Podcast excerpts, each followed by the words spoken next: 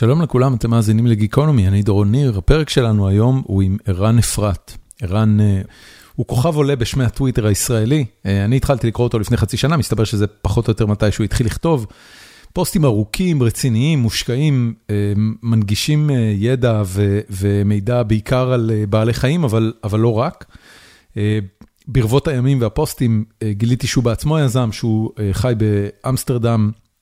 ושהוא מתחום האנרגיה, ספציפית ביודיזל, ובין השורות גם התברר שהוא בסוג של פנסיה, או לפחות שיש לו הרבה זמן פנוי, שזה הפך את כל העניין למאוד מסקרן, ואז כאילו שכל זה לא מספיק, כי אני קורא בעקביות אותו כבר חודשים ארוכים, אסף ברית היקר, שהקלטנו פרק יחד לפני כמה חודשים, ושבזכותו גם נולד הפרק עם נינה, על לחמן נינה.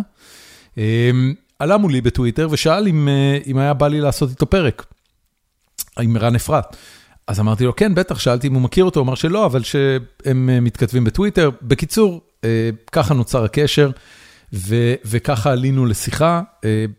מדובר באחד הפרקים שהיה לי ממש כיף להקליט, לא רק בגלל הגישה הפתוחה והכנה של ערן, אלא גם בגלל המסע היזמי שלו, שדומה.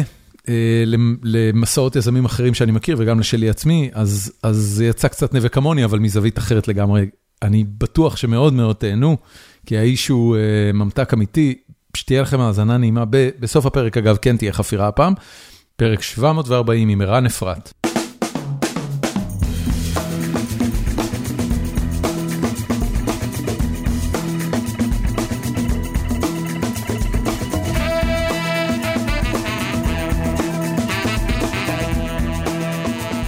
אני נהדר, הכל טוב. תגיד, אני רוצה רק לסגור פינה על העניין של השחטת פרות. פרסמת את זה אתמול בטוויטר, או האמת ששלשום פרסמת טיזר לזה, ואז עשית את ה-thread המלא. מה המסקנה? אז תראה, היה נורא חשוב לי להביא איזושהי תופעה שבאמת אין לה, אנחנו יכולים תמיד למצוא איזשהו הסבר הגיוני. לתופעות שאנחנו רואים אותן, שאנחנו קוראים להן פרנורמליות, וזו תופעה שאין לה הסבר הגיוני. זאת אומרת, גם מדענים אומרים, אין לנו הסבר איך זה קרה, ולכן היה נורא חשוב לי לזרוק את זה שם כדי קודם כל לשמוע את התשובות של האנשים, שזה תמיד מדהים בעיניי, וזאת הייתה הסיבה המרכזית לעשות את זה. איך אנשים מקבלים את זה, מה הם מגיבים, לשמוע באמת מה הם חושבים, כי, כי, כי אתה רואה גם את ה... גם המשטרה למשל שעושה את החקירות האלה, התגובות שלה זה מאוד מאוד דומה לאנשים, זה תגובות שאתה אומר לעצמך, זה לא, תן לי, תן לי את התגובה האמיתית. אז זאת הייתה המסקנה שלי לפחות, זה מה שאני רציתי לראות, או המטרה יותר נכון. זהו, ואנחנו נחכה עד שייתנו לנו יותר פרטים. מה הפרשנות הכי סבירה להשחתת בעלי חיים, שאתה שמעת לפחות, כשעשית תחקיר לפוסט הזה? אז ב... מדברים על כל מיני סוגים של בני אדם ש, שעושים את זה כמטרה, כמטרת הטרלה בעצם, שממש משקיעים, גונבים את הפרות, מרימים אותם במסוק, מנקזים את הדם במקום אחר, מחזירים אותם לשם, עושים ממש אופרציה. אגב, זה, זה רוב הפעמים שהחקירות האלה, זאת המסקנה שהחוקרים מגיעים אליה, ברוב ה... זה מסקנה שהחוקרים מגיעים אליה... נכון. אבל, אבל גם תופסים את האשמים? לא, מעולם לא נתפס אף אחד. כמה, כמה, כמה תקריות כאלה של השחתת בעלי חיים קרו ב... ב לא יודע מה, זה, זה, זה פר עשור, זה פר שנה, כמה זה קורה?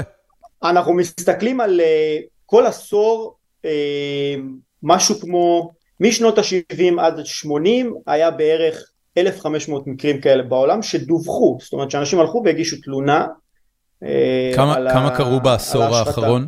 ב... בוא נגיד מ-2010 עד עכשיו יש ממוצע של 1,500 מקרים בשנה. Oh my God. כן, זה הרבה. זה עכשיו, הרבה מהם מסווגים כ... אתה יודע, מה, לא סכסוך בין שכנים?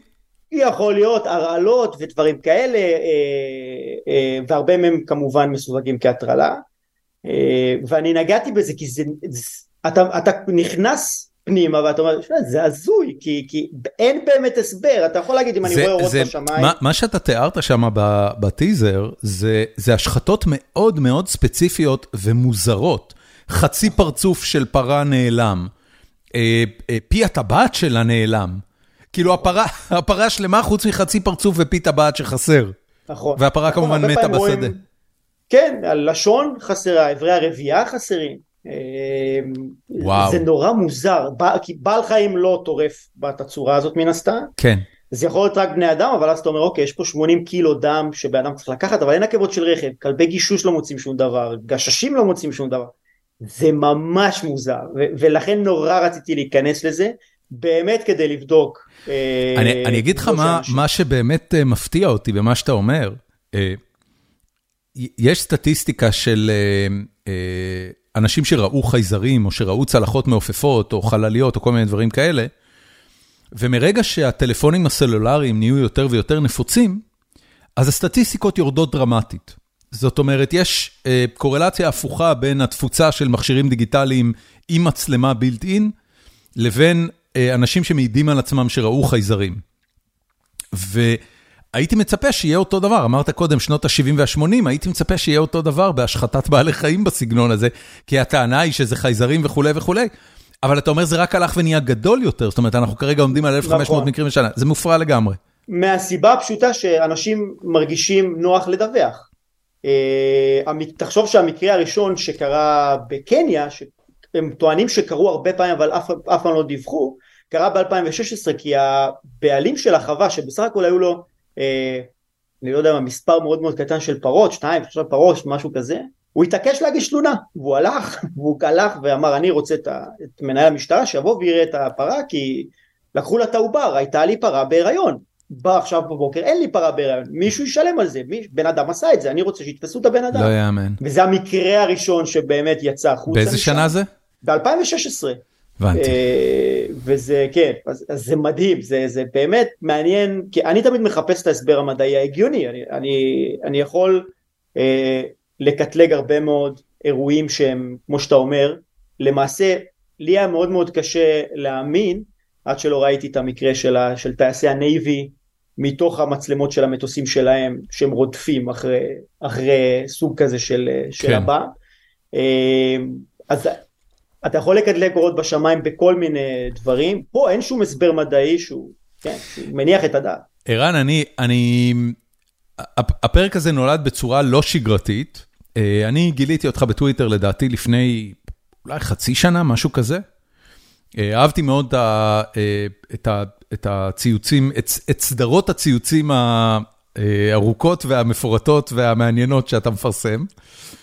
ובאיזושהי נקודה זה קיבל איזה זווית, כי אמרתי, אוקיי, בסדר, הנה עוד בן אדם רוצה אה, ליצור לעצמו נישה באינטרנט, להפוך ל, אה, ל, ל, לצייצן פופולרי באקוסיסטם הישראלי. ואז לאט לאט התגלה שאתה בכלל לא ישראלי, ואז שאתה יזם, ואז שאתה בפנסיה, או ב... ב לא יודע איך אתה קורא לזה, תכף נדבר על זה. ואז אמרתי, אוקיי, כאילו, מה, מה קורה פה? אז אה, אתה יודע משהו, בוא, בוא דווקא נתחיל אה, מהשאלה הכי בסיסית. אה, איך יש לך כל כך הרבה זמן לטוויטר, ולמה החלטת דווקא להתמקד בנישה הזו?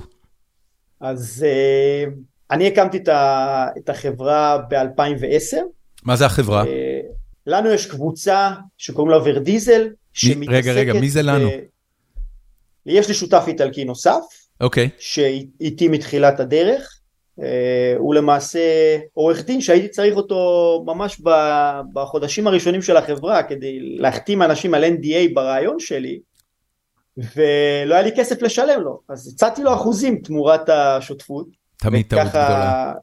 נכון ובמקרה שלו אה, חזרתי להתייעץ איתו כל הזמן וגיליתי שותף מדהים הוא משלים אותי.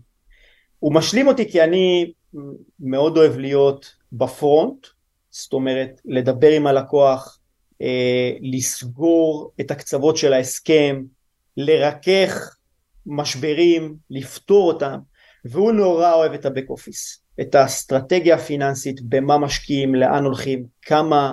אה, איפה הוא יושב באיטליה? הוא יושב במילאנו. ואתה איפה? הוא, אני יושב באמסטרדם. אז מה לך באמסטרדם ולעורך דין איטלקי? יפה, אז אני חייתי במילאנו עשר שנים קודם, אני הגעתי לאיטליה ב-2004, למדתי משפטים בבולוניה, עשיתי תואר... זה, זה מיד אחרי הצבא? למעשה. כן. למדת כן. משפטים עד דוקטורט בבולוניה? נכון, שבע שנים, כן. וואו. כן, כן. למה? עשיתי, עשיתי, זו שאלה נהדרת.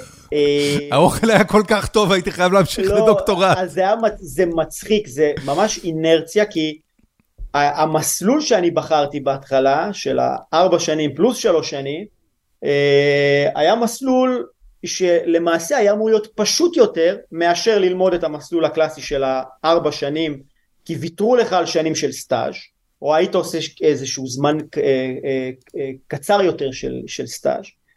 ונכנסתי לזה לא, בלי הרבה מחשבה, ופשוט נשאבתי, אמרתי אוקיי, כבר התחלתי, אני אסיים. ותוך כדי באמת חשבתי כבר, ידעתי שאני לא אהיה עורך דין, כי אף פעם לא, לא באמת אהבתי את זה, למדתי כי לא מצאתי שום דבר אחר שעניין אותי.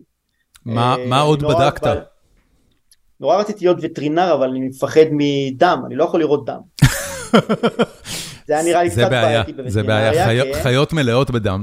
ממש, נכון. מפוצצות בדם, הם כאילו, כל, כל מה שיש בפנים זה דם.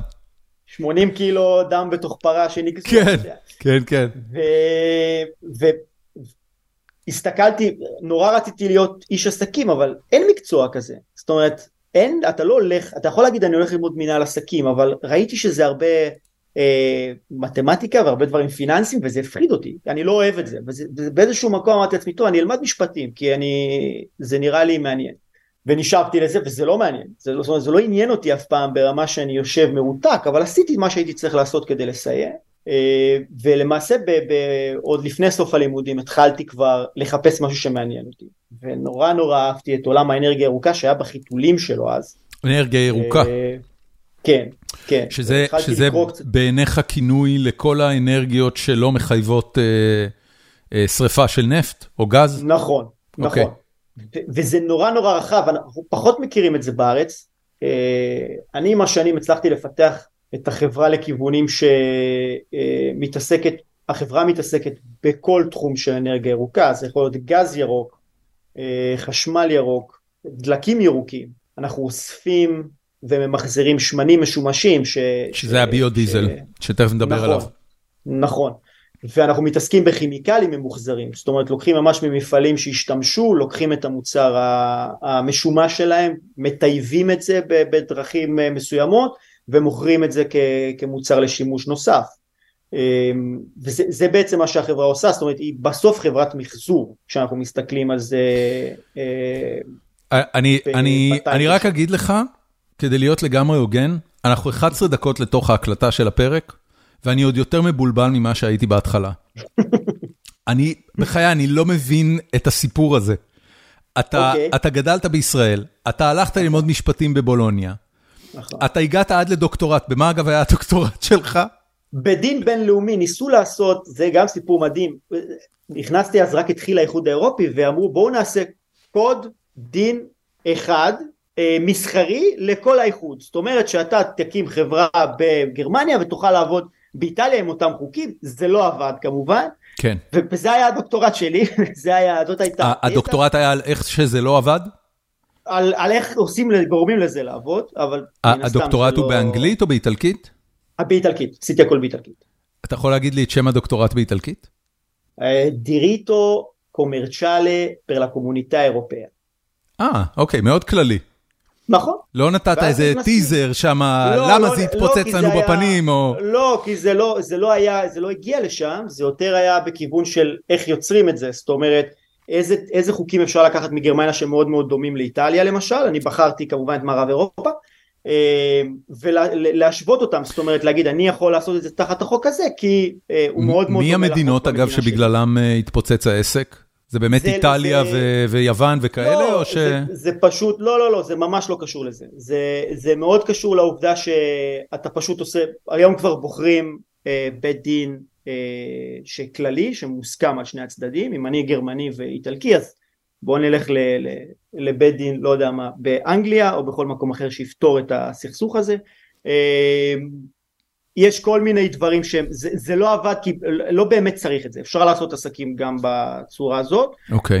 כי, כי עורכי דין משני המשרדים נפגשים ובסופו של דבר זה הרבה יותר פשוט, כי, כי שנינו רוצים לעשות את ההסכם, אז מוצאים את הדרך לעשות את זה בחוקים של למשל trading. אוקיי. כשאתה עושה חוקי מסחר, אז יש, יש ממש קוד אחד של, של trading שכולם כולם, כולם עובדים תחתיו, זה מאוד מאוד פשוט. אוקיי. איפה גדלת בארץ? אני גדלתי בלהבים, בדרום. שזה מושב? זה יישוב קהילתי. אוקיי. אה, כן. חמיש, 15 קילומטר צפונית לבאר שבע. אוקיי. מפחיד? לא, היה נהדר. כן? ילדות, ילדות טובה? מעניינת. בלי כן, יותר מדי כן. טילים או... לא, אז לא היה. או פריצות מפחידות?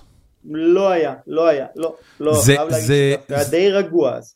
וההסללה, כאילו ההגעה למשפטים, זה, זה מה זה? זה הסללה מההורים? זה... לא, אני החלטתי שיש לי דרכון צרפתי מאבא, ואני החלטתי שאני חייב לנסות שנה בחו"ל, לגור. אמ, סיימתי את הצבא ואמרתי במקום לנסוע לדרום אמריקה עכשיו אני לוקח את הכסף אה, שיש לי ואני נוסע לחיות באיטליה כי איטליה נראה לי מקום מגניב לחיות בו באמת מאוד, זאת הסיבה מאוד ביקרתי מאוד. בו בגיל 18 ולפני הצבא עם, עם חברה נסענו לשם והחלטתי שאני רוצה לנסות לגור. ו... היה לך איטלקית או שזה לא, לא, עברית ואנגלית? כלום, כלום עברית ואנגלית והגעתי לשם ובאמת בצירוף מקרים שאני לא יודע להסביר אותו, אה, הצלחתי פשוט להסתדר. הגעתי, ישנתי כמה ימים במלון, מצאתי דירה אה, שבדיוק אחד הדיירים עזב אז הכניסו אותי, למדתי איטלקית תוך כדי עבודה בתור ברמן במועדוני לילה, אה, נכנסתי ללימודים שנה אחר כך, זאת אומרת התחלתי ללמוד שנה אחרי שהגעתי, כי יש מבחן שפה קצר שצריך לעשות אותו כדי שאני אוכל להיות ברמה והתחלתי להתגלגל בבולוניה שזה עיר נהדרת. למה דווקא בולוניה? סטודנטים. אז בגלל שעבדתי ב, בתל אביב לפני, אה, ב, במועדון לילה, בתור ברמן, אחד הברמנים אמר לי שאח שלו למד וטרינריה בבולוניה, ושזאת אחלה עיר שהוא היה שם בדיוק, וכדאי ללכת לשם. אז אמרתי, טוב, נשמע מעניין. היה קצת אינטרנט, אתה קצת מכיר, לא משהו, לא כמו היום כמובן, דובר על 2004, ו... והלכתי על זה, אמרתי אני אנסה, מקסימום אני אקח רכבת ואני אעבור למילאנו, אני אעבור לרומא, אני אעבור לערים הגדולות. בולוניה, איפה היא מבחינת הגודל ביחס לרומא, מילאנו? בולוניה זה אמיליה רומנה, היא דרומית למילאנו קצת. אוקיי. אה, דרום, דרום מזרח. עיר של כמה תושבים? אה, יש בה במעגל המורחב שלה משהו כמו 800 אלף איש. אוקיי. יש לה, יש לה אוניברסיטה הכי ותיקה באירופה. וואלה. בעולם לפי דעתי. מה כן. זה הכי ותיקה? כמה שנים? 1077 היא הוקמה. וואו. כן, ואתה ממש רואה את זה, ומשפטים זה אחד המקומות הכי נחשבים שם, זאת אומרת זה הפקולטה אחת הנחשבות, כמובן איטלקים וכל החוק הרומאי והדברים האלה, וזה היה, זאת הייתה חוויה מדהימה ללמוד שם. אתה אומר החוק הרומאי וכל הדברים האלה, אתה מתכוון לזה שיש להם, יש להם מורשת של חוק שהם מאוד גאים בה? נכון. אוקיי. נכון. ו, וזה ב, בכל דבר. אתה יודע, אתה, אתה, אתה, ו... מדבר על, אתה מדבר על אלף שנה, אה, מורשת, ה, מורשת החוק והמשפט העברי היא שלושת אלפים שנה, כאילו, נכון, יש, לנו, נכון. יש לנו triple עליהם. אגב, אני, אני אספר סיפור מצחיק, כי למדתי דיריטו אברייקו. אה, לקחתי, לקחתי נושא כזה. משפט עברי. בלימודים, משפט עברי, נכון. אני אגב לא יודע ו... שום איטלקית, אני בסך הכל אה, מתרגם על פי הצלילים, כן, כאילו שהמאזינים זה שלנו לא יחשבו שאני איזה, איזה עוד שוט, וואו, לא יאמן, הוא מבין, הוא מדבר באיטלקית, זה, לא, אני לא מבין כלום, הוא אמר דיריטו אברייקו. זה היה קל. והם נדהמו כי זה נורא עניין אותי אתה יודע יש שם את כל החוקי אה, אה, גירושין ודברים כן כל, כל המשנה והגמרא מה, ש, מה נכון. שהחבר'ה לך אה, לומדים בירושלים מבוקר עד לילה. נכון וה, וה, והפרופסור שעכשיו אני כבר לא זוכר את שמו הוא, הוא פשוט שמע שאני ישראלי והוא נדהם נתן לי גם לדבר מול ה... בפקולטה שם על, על כל מיני נושאים אחרים שהם כאן לא נכנסו לחומר אבל איך אנחנו מתגרשים ואיך אנחנו מתחתנים ואיך כל מיני דברים מאוד מאוד מעניינים. וכן זה היה... המשפט האיטלקי, זאת אומרת על פי אותו קורס, המשפט האיטלקי והרומאי ש, שמן הסתם אה, היה זה שקדם לו, אה, שאב משהו מהחוק העברי? זאת אומרת, זה היה הפואנטה של הקורס, או שזה רק היה איזה פרספקטיבה על תרבות לא, רחוקה? לא, יכולת לבחור כל מיני, היה לך גם חוק מוסלמי, והיה הבנתי, כל מיני סוגים הבנתי. של דברים שיכולת לבחור, ואני אוקיי. בחרתי את זה כי זה כמובן היה לי הרבה יותר פשוט. אה, לא, אבל אתה גם לומד שם חוק רומאי, אה, וכמובן, הם, הם, האיטלקים עובדים בקוד סיביל, לא בקומון לואו כמובן. אז, אז אני לא מבין מה אמרת. הרגע אפילו. מה זה קוד סיביל מול law? כל דבר, אז זה שני, שני סוגים של, אה, של משפט, אה, אנחנו בישראל אה, זה common law, זה כמו המשפט האנגלי, אוקיי, אה, והם משתמשים בקודקסים, זאת אומרת יש לך ספר חוקים והכל לפי ארטיקלס, מספר ככה וככה, וככה השופט בעצם, בניגוד לקומון לואו, הוא לא מפרש חוק, בקומון לואו הוא מפרש חוק, בקוד סיביל הוא פשוט הבנתי. אתה- אתה מתכוון של- שבמשפט העברי וגם במשפט הבריטי, הפ- הפסיקה היא חלק מהחקיקה. היא היא בעצם נכון. מקדמת את החקיקה, מפרשת, מייצרת נכון, תקדימים שופט וכולי. יוצר חוק, הוא יוצר חוק, תקדימים בדיוק, בעוד שקוד סיביל הוא לא יוצר. הבנתי. אז מה, הוא רק יכול לפסוק לפי אם זה חוקי או לא חוקי? נכון. ואין נכון. שום משמעות? זאת אומרת, שופט פסק לפי הוא מקרה חייב מסוים? לקחת- הוא חייב לקחת את הארטיקל שמדבר על זה, ולהתאים אותו לתוך החקיקה שלו, ואז כמובן, לתוך- שיש, לתוך השפיטה שלו, לא לתוך החקיקה שלו. נכון, לתוך השפיטה, סליחה. ואז כמובן, אם אה, אתה יכול להגיע עד רמות של אה, בית משפט עליון, שיכול גם לבטל רגע, או מה- לעשות אה, תוספות. זה, אז, אז זאת השאלה, לפי מה שאתה אומר לי Mm-hmm. במשפט האיטלקי, אם שופט מגיע לפסיקה מסוימת, והפסיקה הזאת דומה במאפיינים שלה לפסיקה אה, אחרת שהולכת, ש, שעכשיו עומדת לפני בית משפט במקום אחר, היא לא מחייבת אותו? לא, זה, זה לא שהיא לא מחייבת אותו, הוא חייב להתבסס על משהו מתוך ספר החוקים. יש לו סוג של פרשנות. זאת אומרת, הוא לא יכול להתבסס אך ורק על פסיקות, נכון, שזה משהו שבישראל כן קורה?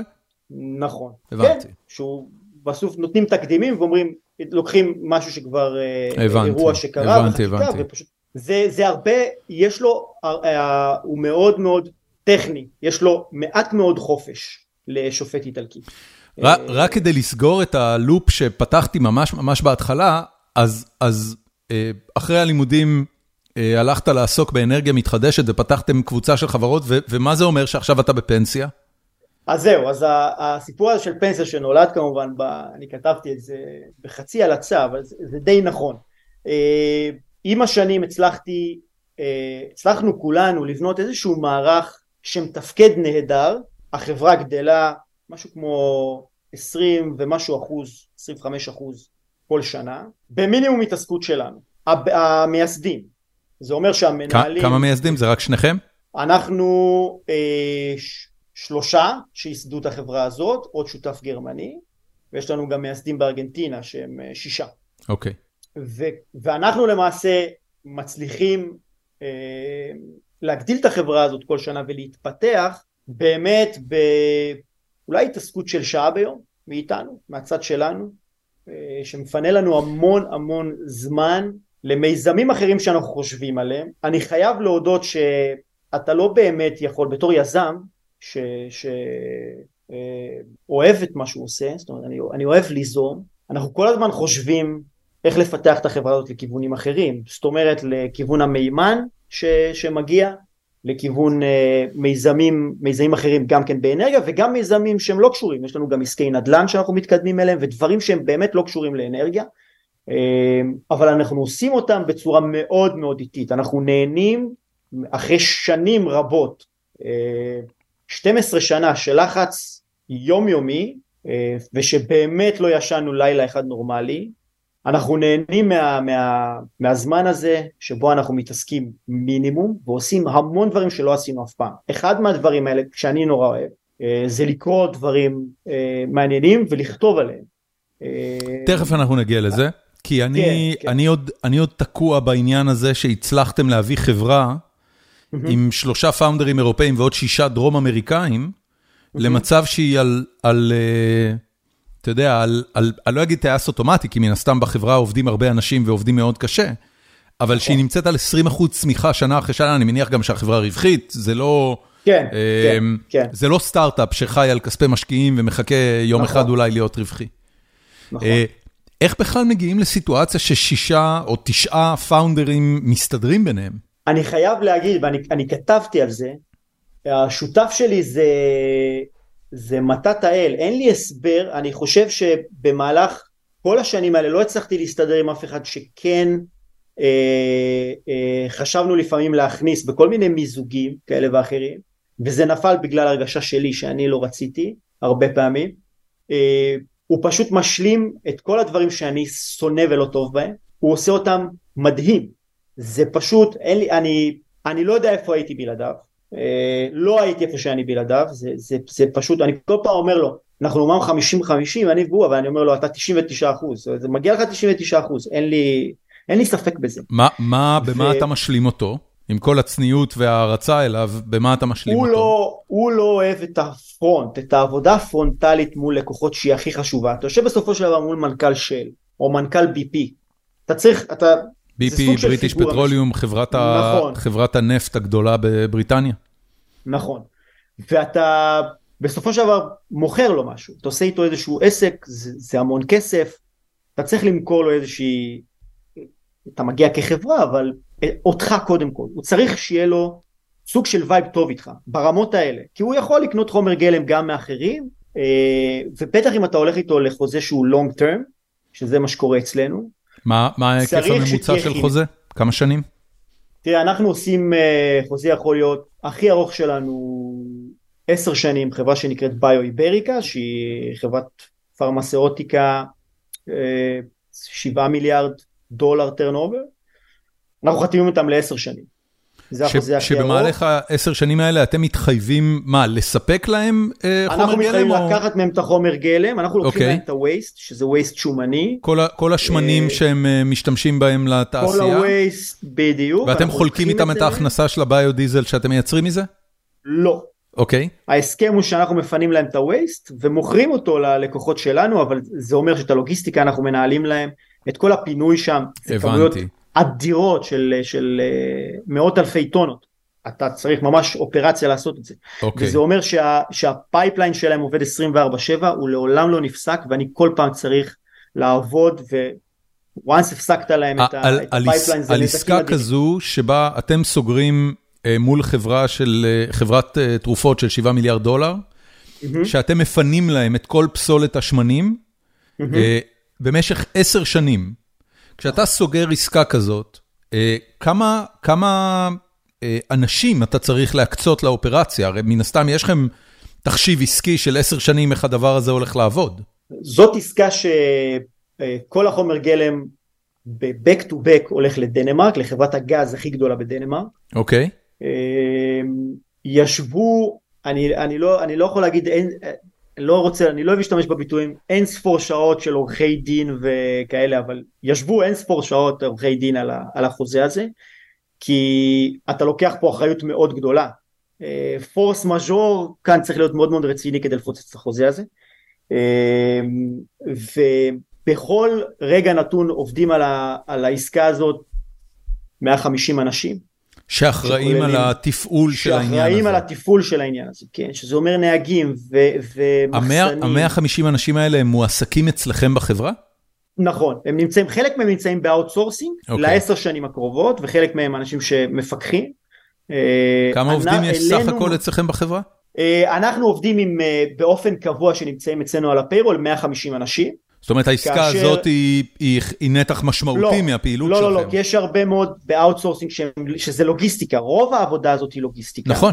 זאת אומרת בוא נגיד שאם אתה מקצה, שליש מהחברה עובדים באופן ישיר על העסקה הזאת, שאר האנשים עובדים על דברים אחרים, שאר האנשים משלימים אותם זה אנשים ב outsourcing כי זה המון לוגיסטיקה.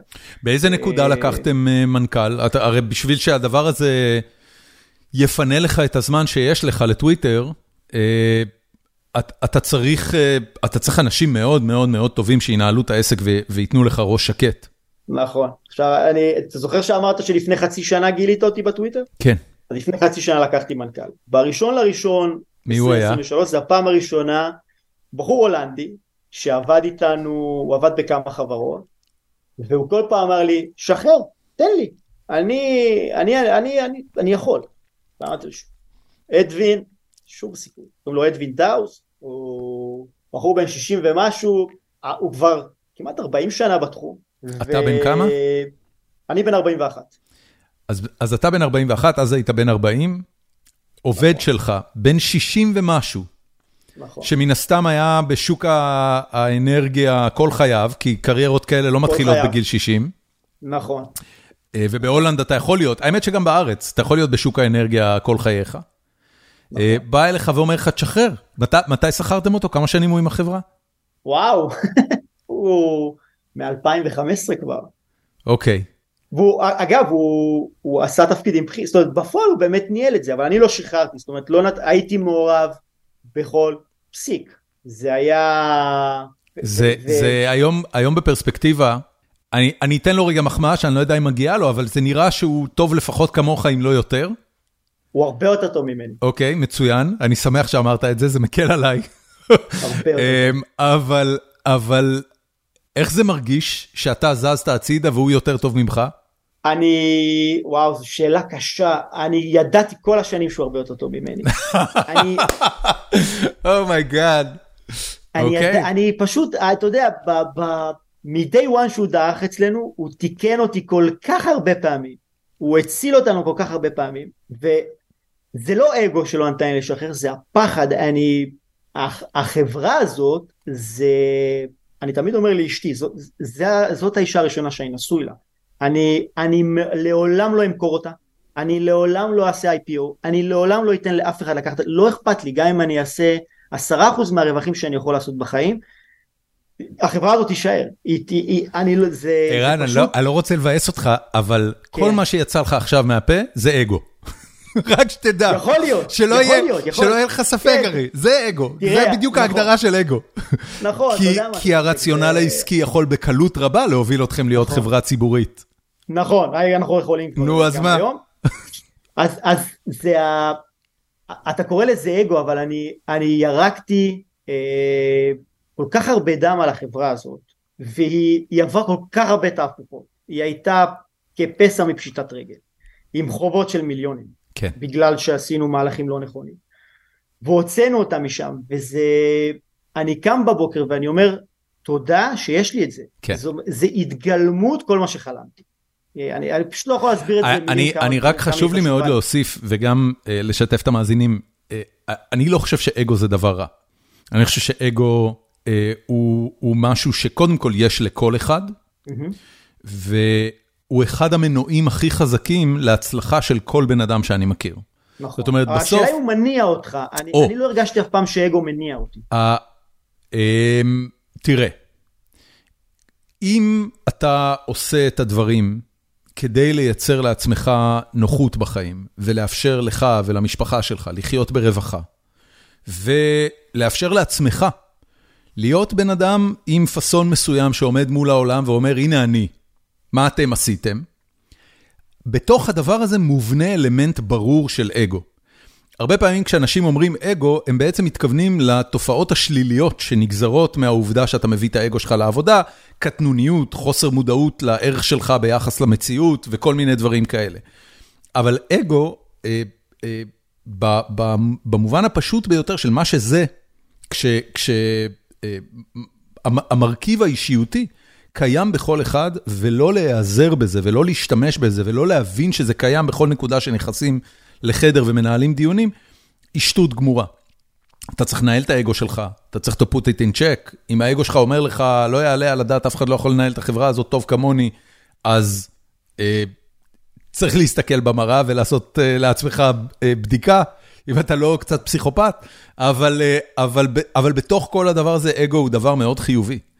אז אה, אז אני אני לא רואה בזה דבר שלילי. הרבה מהדברים שאתה אומר, הם, אה, אתה יודע, אני אני, אני פוגש המון יזמים, אה, גם גם כאלה שאני עובד איתם, משקיע בהם, פגשתי בחיים שלי המון יזמים, כי הייתי בהמון אקו-סיסטמים שכוללים יזמים. יזמים משלב מסוים בקריירה שלהם, הם פוסט-טראומטיים, בהגדרה, כולם, בלי יוצא מן הכלל. נכון. ומה שאתה בעצם אומר, מה שאני שומע ממך, זה את הפוסט-טראומות שלך. זאת אומרת, נכון. איפה, איפה, אתה לא, איפה אתה לא מסכים לעשות יותר דברים ש, שיעשו לך triggering לפוסט-טראומה שלך? נכון, נכון, זה מדויק. כן. Uh, אני, היום קודם כל החלק כמובן הנדבך העיקרי בפוסט טראומה כשהוא מתחיל זה הקטע כמובן הכלכלי כי אתה נמצא באיזשהו סוג של חרדה קיומית אתה נכון. לא רוצה להיות שכיר אתה לא יכול להיות שכיר וזה מה שבונה אותך. כשאין לך את הפחד הכלכלי זה הרבה יותר קל לטפל בפוסט טראומות האלה זאת אומרת הרבה יותר קל להיכשל גם. אין לך בעיה עכשיו להקים מיזם כי אתה יודע שאתה לא תמצא את עצמך ברחוב וזה מאוד מאוד חשוב. מאוד. השריטה אה, היא בעיניי מגיעה ממקום של עשיתי והצלחתי יש לי איזשהו פחד להרוס את הטרק רקורד שלי. כן. זאת אומרת בוא נראה אם במיזם הזה אני נכנס all in אה, יש בו סיכון, יכול להיות שלפני עשר שנים הייתי נכנס אליו as is, היום אני הרבה הרבה יותר זהיר, אז זה גם קצת מקצץ לי את הכנפיים. למה? אה, כי היום אני הרבה אה, יותר איטי בקבלת ההחלטות שלי, הרבה, אני לא אגיד זהיר כי, כי אתה יודע, אין לי כל כך הרבה מה להפסיד, אני יכול להיכנס למיזם ולהקציב סכום של כסף ולהפסיד אותו ואני אהיה בסדר.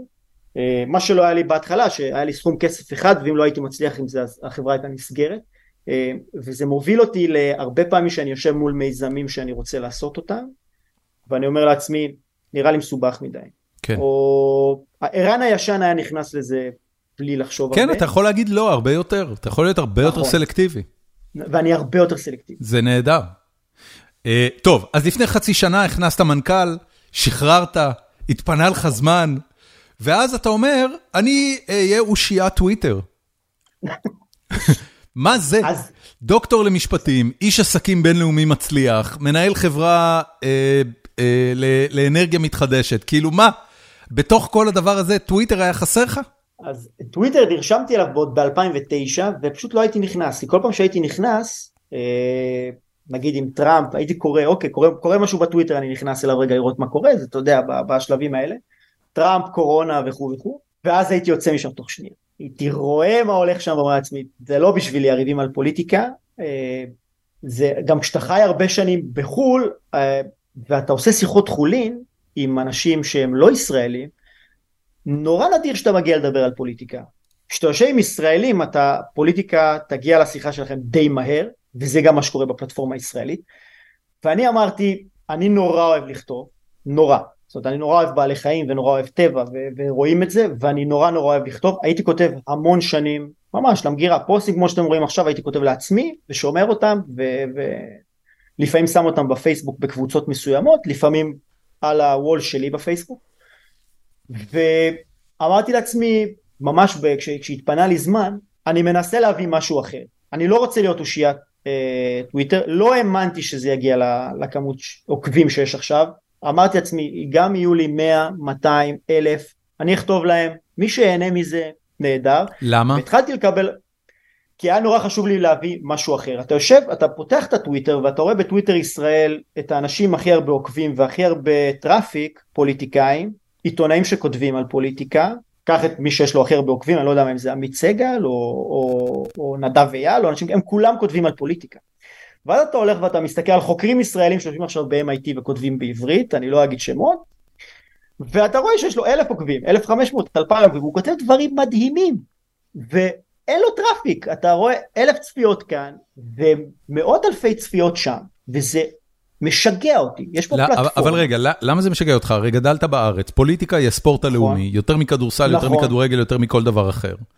אה, אתה יודע מכל מדינה, כולל איטליה, ש trash מביא יותר traffic מתוכן אה, אקדמי, מחכים, מעולה. אה, לסדרות של דיוויד אטנבורו ב-BBC יש פחות רייטינג מאשר לכל ריאליטי מטופש באיטליה. אז מה, כאילו, לא, מה חשבת? מה ציפית? שטענתי שאם היו מנגישים את הנושאים האלה בצורה אחרת, יהיה להם הרבה יותר traffic.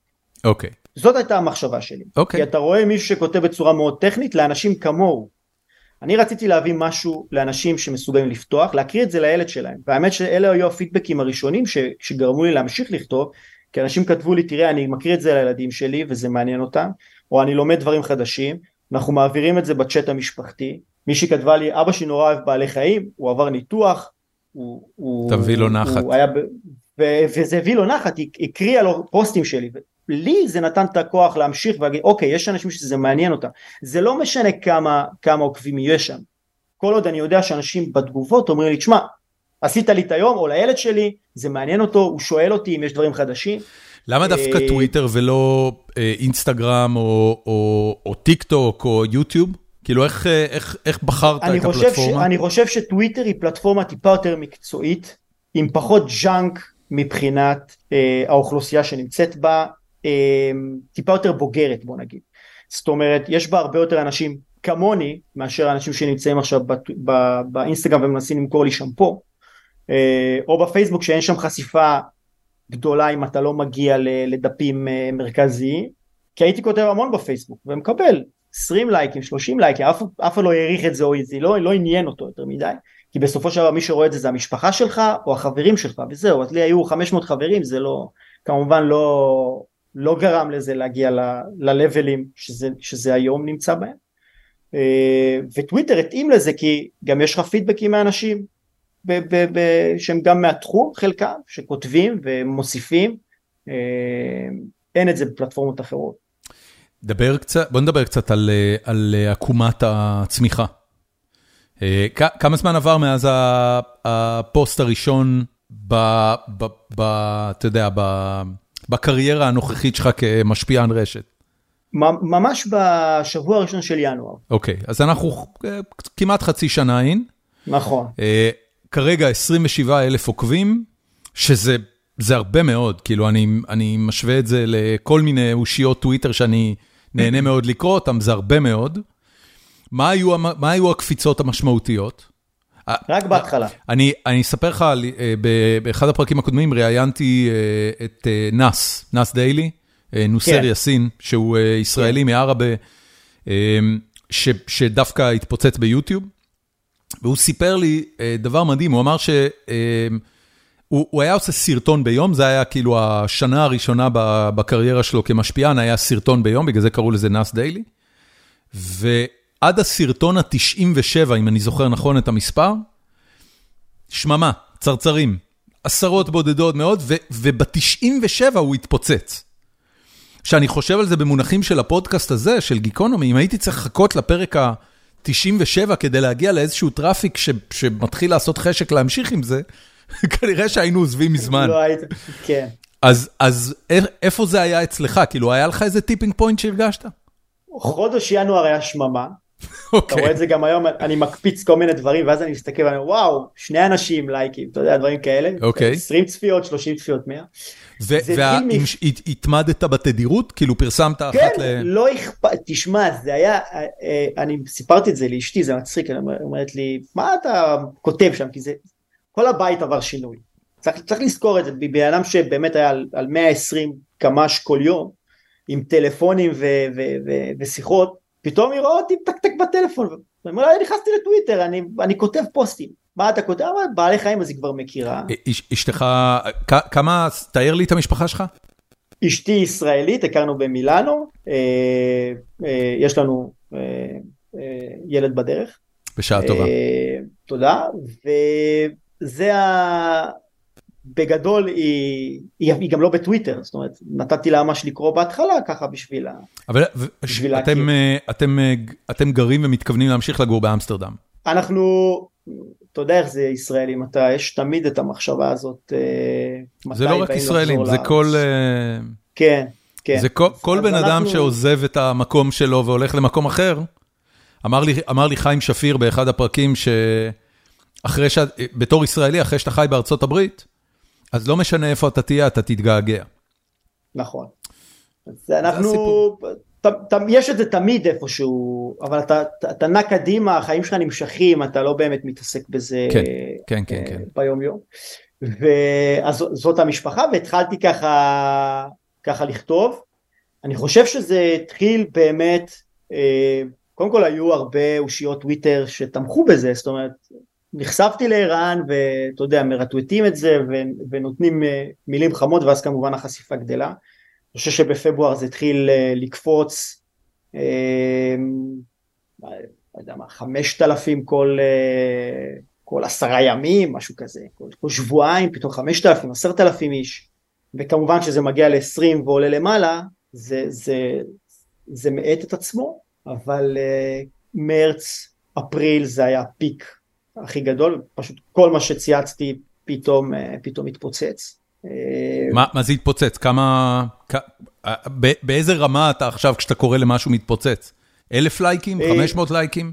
לא, אני, אני, אני, אלף לייקים כן, אבל אני דווקא הסתכלתי נורא על, ה, על החשיפה, על הצפיות ועל מה זה עשה, זאת אומרת איזה אנשים, לאן, לאן זה הגיע, 150 אלף, 200 אלף, 250 אלף צפיות, תוכניות, רעיונות ברדיו למשל, שמתקשרים אליי לשאול אותי, אז, אז אתה כמובן, זה נותן את החשיפה וזה פתאום, אתה הופך לאיזשהו מוקד ידע מעניין. כש, כשאתה עולה לתוכנית רדיו כזו, ואתה גם דוקטור למשפטים וגם יזם בתחום האנרגיה המתחדשת וגם סתם כותב להנאתך על על בעלי חיים ושאר עניינים בטוויטר, איך מציגים אותך?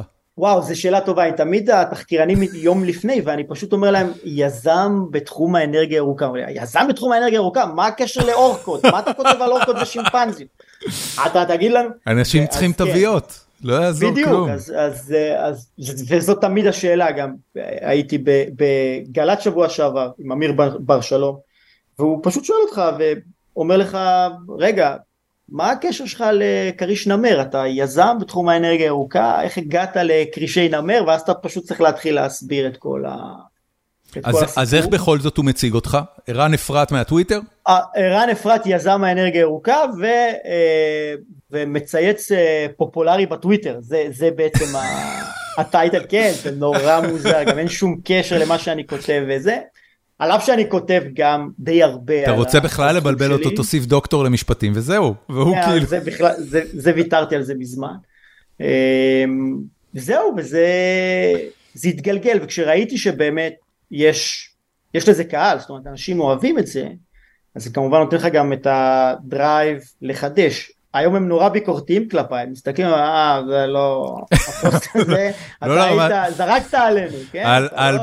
האלבום הזה של פול מקארטני הוא פחות ברמה מהביטלס. אתה רואה, זה מאוד ביקורתיים כבר, כן. וכשיש משהו, כמובן זה מתפוצץ, והם זה נורא נורא קשה תמיד להביא את הדברים הכי מעניינים, אין מה לעשות, דברים קורים בעולם, אתה לא ממציא אותם. אתה יודע, אז בוא, אתה יודע, מתוך הדבר הזה, אמ, קיוויתי שלפחות חלק מהשיחה הזאת, אנחנו פשוט נדבר על טיפים מעשיים לאיך הופכים לאושיית טוויטר, שאגב, השיטה שאתה מתאר והמסלול שאתה מתאר, לא שונה בכלום מכל פלטפורמה שהיא, זאת אומרת, אם היית בוחר לכתוב על אה, שמפו באינסטגרם, שזה כן. אגב סטיגמה נוראית של אינסטגרם, אני לא יודע אם אתה יודע, אבל... סליחה, אני מתנצל, לא, אני מתנצל, זה ממש לא היה... אינסטגרם היא פלטפורמה... ככה אני מרגיש, תמיד מוכרים לי משהו שם, אני לא יכול. זה כל כך, אה, זה כל כך סטיגמה. יש לי שני ילדים, יש לי אה, בן 14 ובת 12. הבן 14 לא מפסיק להתנשא על הבת 12 כי היא אוהבת טיק טוק. עכשיו, אתה יודע, הוא fucking כל היום יושב בטוויטר וטוויץ', רואה גיימרים משחקים פורטנייט. ומדברים על הניואנסים של נשק כזה או נשק אחר, ואז הוא מסתלבט על אחותו כי היא רואה טיק טוק, אני כל פעם אומר לו, תקשיב בן אדם, טיק טוק פלטפורמה מדהימה, אני מבלה על טיק טוק שעה ביום, זה, זה, זה כנראה הדבר הכי פורץ דרך שקורה היום ב social נכון. מדיה, מה אתה משמיץ? נכון. נכון. אז, אז... לי, זה מצחיק, ש, זה מצחיק שאתה אומר את זה, אח שלי הוא די.ג'יי מאוד מפורסם, אני יכול לחשוף פה, קוראים לו Freedom Fighters ויש לו מאות אלפי עוקבים בפלטפורמות האלה, אה, מוזיקה אלקטרונית. והוא כל פעם אומר לי למה הלכת לטוויטר? בוא לאינסטגרם, פש... אתה פשוט מצלם את הפוסט כמו שאתה עושה בטוויטר ערן, תצלם את הפוסט תשים, תכתוב למטה, יהיה בסדר, אל תדאג, אני אומר לו למה זה כל פעם פרסומות של שמפו זה משגע אותי ושל בגדים אני לא יכול לראות את זה. אה, הנה מה שאתה צריך לעשות, אתה צריך להפסיק לתת לאשתך להשתמש לך בטלפון ולראות בו אינסטגרם, כי זה דופק את האלגוריתם. היה לי עניין כזה שלפני אה, שנתיים, אה, חמותי, אימא של אשתי, אה, באה לבקר אצלנו, ובמשך חודש היא ישבה על הנטפליקס שלי, והיא משוגעת על אה, אופרות סבון קוריאניות. וואו, הרס הכל. אנחנו, אנחנו שנתיים אחרי, והאלגוריתם אה, ממשיך לתת לי אופרות סבון קוריאניות. בשלב מסוים זה היה כל כך גרוע שלקחתי את ה account שלי בנטפליקס, והפכתי אותו ל account שלה, אמרתי לה, מעכשיו זה ה account שלך, אני לא נוגע בו, פתחתי account חדש ואסור לאף אחד לגעת בו, כדי שלא ידפקו לי את האלגוריתם של ההמלצות. אבל זה הבעיה, כן. הבעיה היא שאתה מסתכל על הצד הלא נכון של הפלטפורמה. יכול להיות. אה, קודם כל בוא, בוא, בוא נתחיל, האם כבר יש לך איזשהו אינסטינקט, איזשהו אינסטינקט לגבי מה יהפוך אה, אה, פוסט לוויראלי, לפופולרי, כאילו מה צריכים להיות המרכיבים שלו? חייזרים.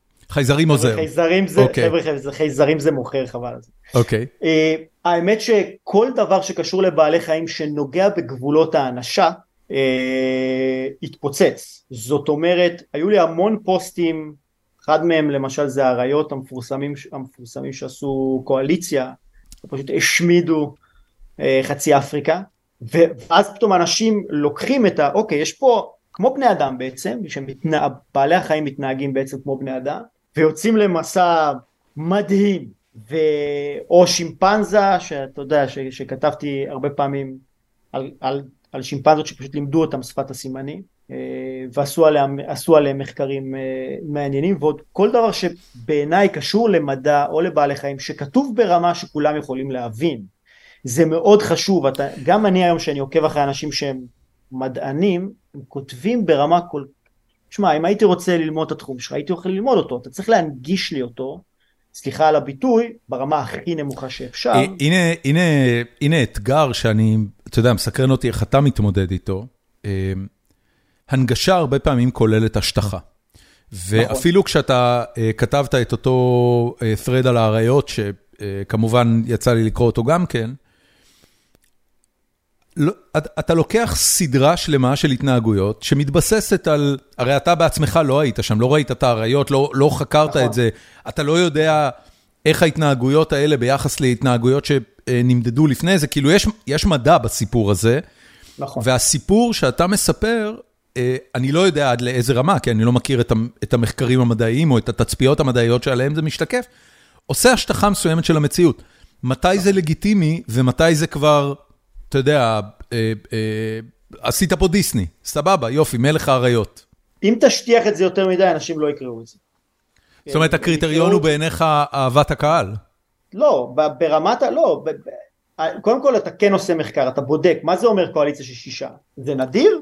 זה לא נדיר, כמה אריות בדרך כלל? שניים, שלוש? אוקיי, אז, אז זה נדיר.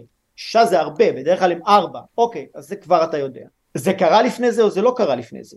איך זה קרה? באזור שזה קרה? מה גודל הטריטוריה? אתה מתחיל, אתה... אצלי יש הרבה מאוד so called מחקר כדי לראות שאתה לא מציית שטויות. שאתה אומר דברים שהם נכון, זה לא נעשה עכשיו מחקר, אני גם נותן את המחקרים בסוף שעליהם אני מתבסס, אף אחד לא פותח את זה, אני מוכן uh, לחתום פה. אמ, אני מנסה להנגיש את זה ברמה של אוקיי זה הסיפור זה מה שקרה יש עוד הרבה פרטים יש גם סרט שלם של שעה וחצי שנעשה על זה אז בטח פוסט של 30 שניות אה, רק נותן תמצית. צ, צפית בסרט? רוצ... כן צפיתי בסרט. אוקיי. זה... כ- כמה שעות מחקר נכנסות לפוסט כזה? לפעמים גם 4-5 שעות שאני קורא על, אה, על נושאים כאלה, על okay. אוקיי. מה זה אומר דומיננטיות באריות, בלהקת אריות, אה, במקרה שלהם, שזה היה מאוד מאוד אה, מעניין, זה גם אה, קרו שם הרבה דברים לראשונה אי פעם שאנחנו יודעים עליהם, זאת אומרת שהגיע אריה שהוא לא מהלהקה והם לא הרגו אותו, בדרך כלל אריות נודדים הורגים אותם, אז החבר השישי הוא למעשה גם מבוגר מהם וגם מגיע כאריה נודד והם קיבלו אותו ללהקה. אז יש שם הרבה מאוד דברים שהם, ועל השימפנזים, אתה צריך להבין באמת מה, מה עשו שם, לוקח לי שעות, יש, יש גם דברים אה, למשל על המוטיליישנס שכתבתי אתמול על, ה, על השחטת בעלי חיים, אני קורא על זה כבר שנים, זאת אומרת אני ממש עוקב אחרי הנושא הזה, זה ממש מעניין אותי, אני מחפש את זה באינטרנט. יש הרבה שטויות. בגלל הזיקה לחייזרים או רק בגלל שזה תעלומה לא, לא מוסברת? זה תעלומה, אני נורא אוהב ל... חייזרים פחות מעניינים אותי, אני חייב להגיד, זה לא איזה נושא שאני אוהב אותו ואני מתמקד בו, אני לא רואה סרטים על חייזרים כמעט. פשוט אני מחפש את ההסבר ההגיוני. יש פה משהו שהוא כנגד כל היגיון. אה, יש, יש גם פוסט בעתיד על מעגלי תבואה? יש. אוקיי. זאת אומרת, זה בקנה. זה בקנה. זה, זה, זה באותה בגלל... נישה? זה כאילו, אתה קורא על זה ביחד עם, ה, עם ההשחטת בעלי חיים? בוא אני אגיד לך למה נכנסתי למעגלי התבואה, כי זה מעניין. מצאו הרבה פעמים אה, חול שהפך לזכוכית. אוקיי. באזור שם. כדי להפוך חול לזכוכית אתה צריך 1700 מעלות. מה לעזאזל? עכשיו 1700 מעלות רק כדי לסבר את האוזן זה מעבורת חלל שנכנסת לאטמוספירה. מכת זה ברק. הטמפרטורה ש... אה, לא, לא. לא, לא מה? זה לא מכת בת- ברק לא מייצרת את זה, לא? מכת ברק לא הופכת חול לזכוכית. לא. אה, באמת? זה זה פייק? זה לא קורה. הבנתי. ובאזורים האלה מצאו עוד כמה, כמובן גם קרינה גבוהה וכל מיני דברים. אה, יכול מאוד להיות ש-99% מזה שטויות, אבל יש שם הרבה דברים שאני, מישהו צריך לבוא ולהסביר לי איך זה קרה, זה, זה מעניין אותי, לא ברמה החייזרית. כן. יש פה, היה פה 1700 מעלות, מאיפה הגיעו 1700 מעלות האלה? אמ, ועוד כל מיני דברים שלא צומח שם יותר אף פעם שום דבר. זה, בעיניי זה משהו נורא חריג, אז אני רוצה להבין למה. אה, משם זה מגיע, זה ממש לא מגיע כי אני רוצה להוכיח לכם גבירותיי ורבותיי שמבקרים אתכם חייזרים, ממש לא. אני נורא רוצה להבין את התופעות האלה, איך הן קורות. אה, יש עוד המון, אה, כמובן, גם התצפיות וגם מה שקרה עם מה שציינתי קודם, עם הטייסים האמריקאים. אני מנסה לקחת פיזיקה ולהגיד, אוקיי, יש לנו חוקי פיזיקה, זה נגד חוקי הפיזיקה, בואו תסבירו לי מה הסיפור. כן.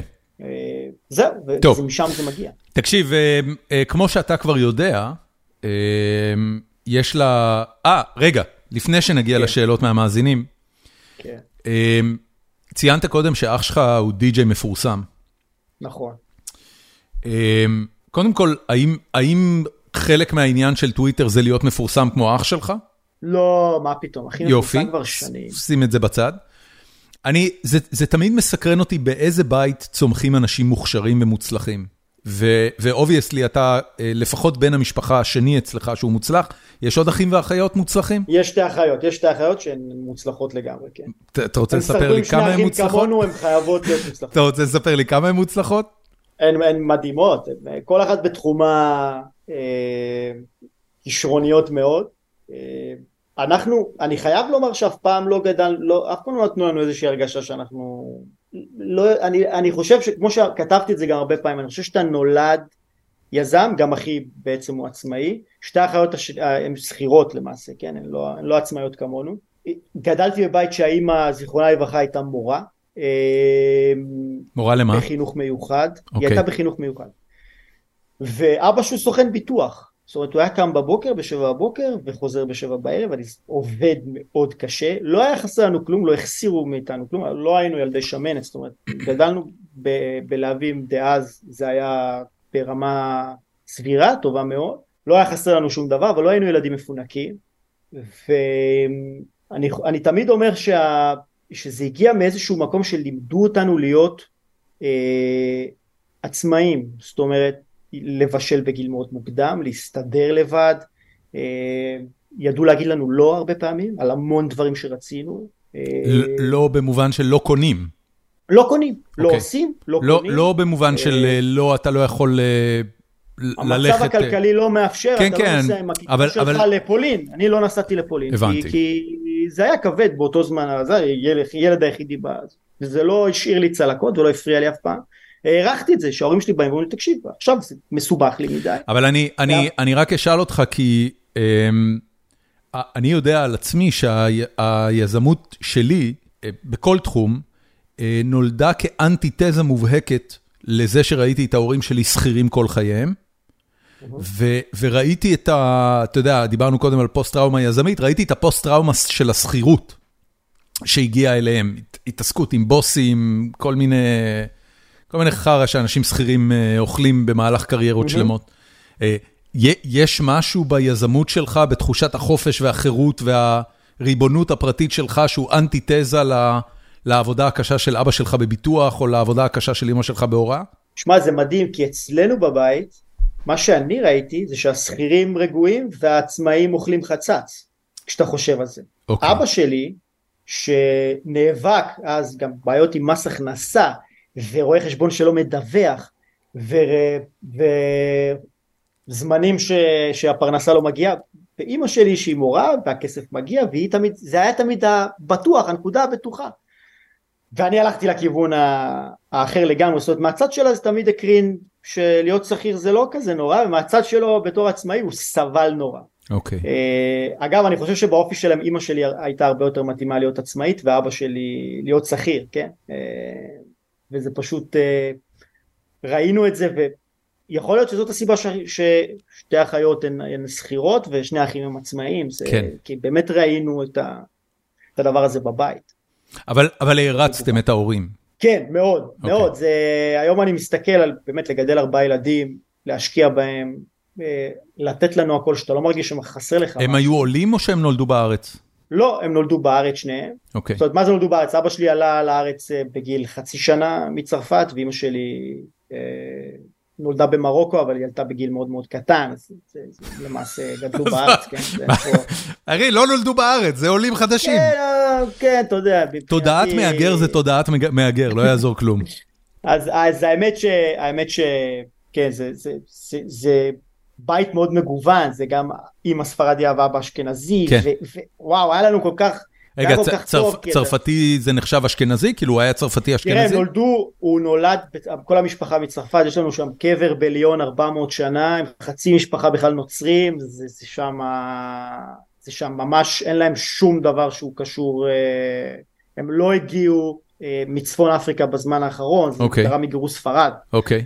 אה, ולכן ממש צרפתים, יש שם משפחה בצרפת, ו- וסבא שלי היחידי שעלה לארץ. מתוך אז אז למה- למה אתה עושה שיוך מיידי לאשכנזים?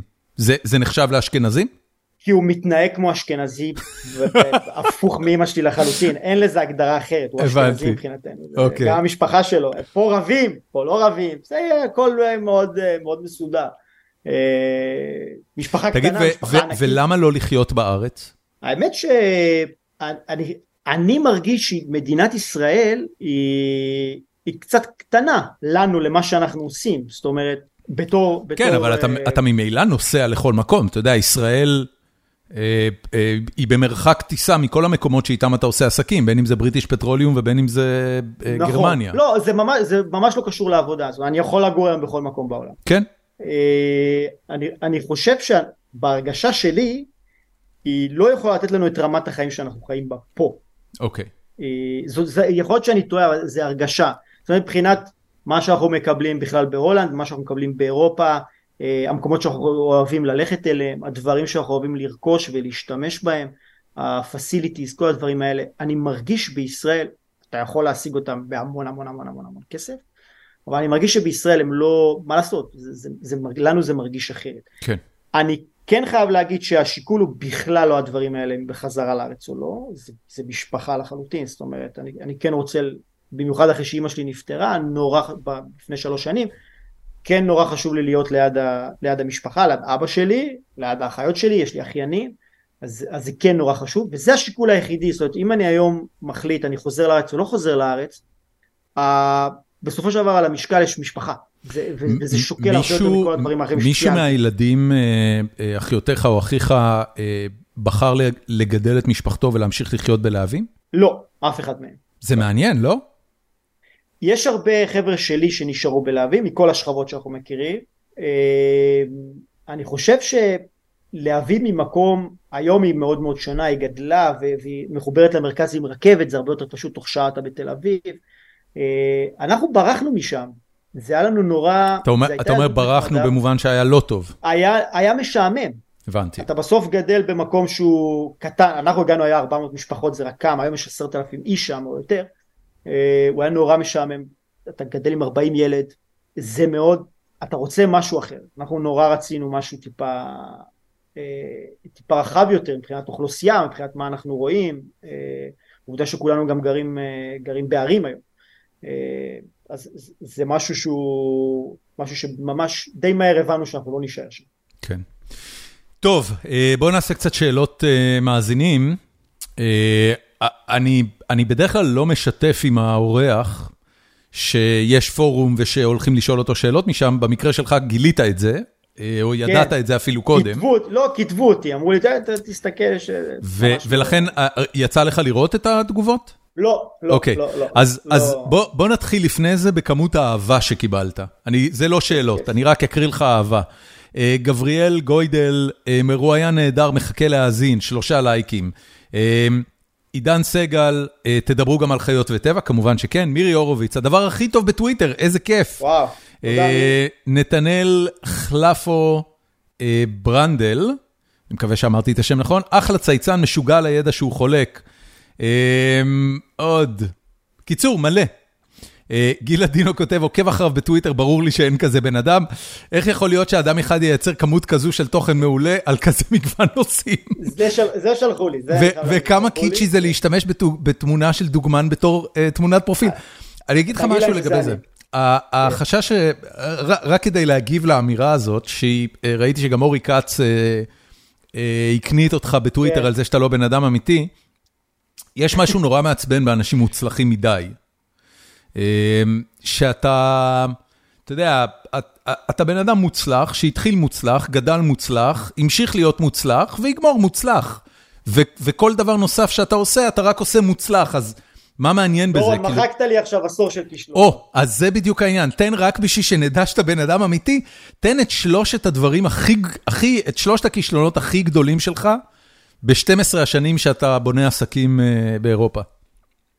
בהחלטה מטומטמת שלי הפסדנו 3.4 מיליון יורו, בהחלטה שלי כנגד כולם, כולם אמרו לי לא לעשות את העסקה הזאת ועשיתי אותה והפסדנו, 30, כמעט הובלתי את החברה הזאת לפשיטת רגל. מה הייתה ההחלטה ולמה עשית את זה?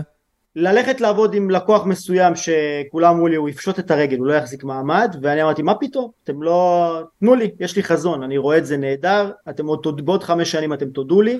במבט לאחור, בניתוח של ההחלטה הכושלת הזאת, מה גרם לך בכל זאת? להמר על זה? פילינג. לא אחי, כמובן. לא, אתה... בוא, בוא, בוא, תן קצת פרטים. אגו? לא, אבל... לא, אני לא- באמת שואל, אני לא... הסיבה שהלכתי לזה זה שהיה לי את הלחץ העצמי להצליח אחרי הרבה כישלונות. התעלמתי מכל נורות האזהרה. הלכתי ואמרתי לעצמי, זהו, אני, זה זה, זה, זה זה, הנה הגיע, זה הזמן שלי עכשיו לפרוץ. מה, זה כאילו, כאילו מחשבה כזאת של, אתה יודע, כן. יש, יש, סליחה על, ה, על, ה, על הנושא הלגמרי איזוטרי, אבל בתעשיית המשחקים, יש סדרת משחקים נורא מפורסמת שנקראת Final Fantasy. כן. והאופן שבו היא זכתה בשם שלה, זה שחברת המשחקים שפיתחה את המשחק הראשון בסדרת Final Fantasy, פיתחו איזה שלושה משחקים כושלים, ונגמר להם הכסף, ונשאר להם כסף רק לעוד משחק אחד. זה היה באמצע שנות ה-80, בתקופה שהמשחק הראשון, המשחקים הראשונים בסדרת Final Fantasy, פותחו לנינטנדו המקורי, זה של שנות ה-80.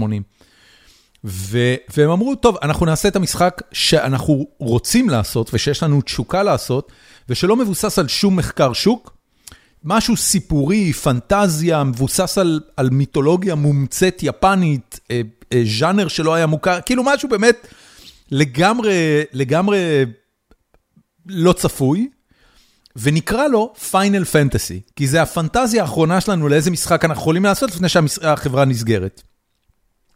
וזה היה כמובן הצלחה מסחררת, ועד היום, אה, אה, זה, היום Final Fantasy זה franchise ששווה מיליארדי דולרים, אם לא יותר מזה. אה, מוציאים כן. משחקים, יש להם אונליין, יש להם mobile, הכל.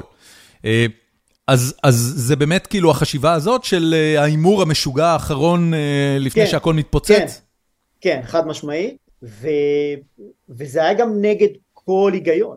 זאת אומרת, זאת הייתה עסקה... זה, ש... מה, מה ש... אמר לך השותף היקר שלך?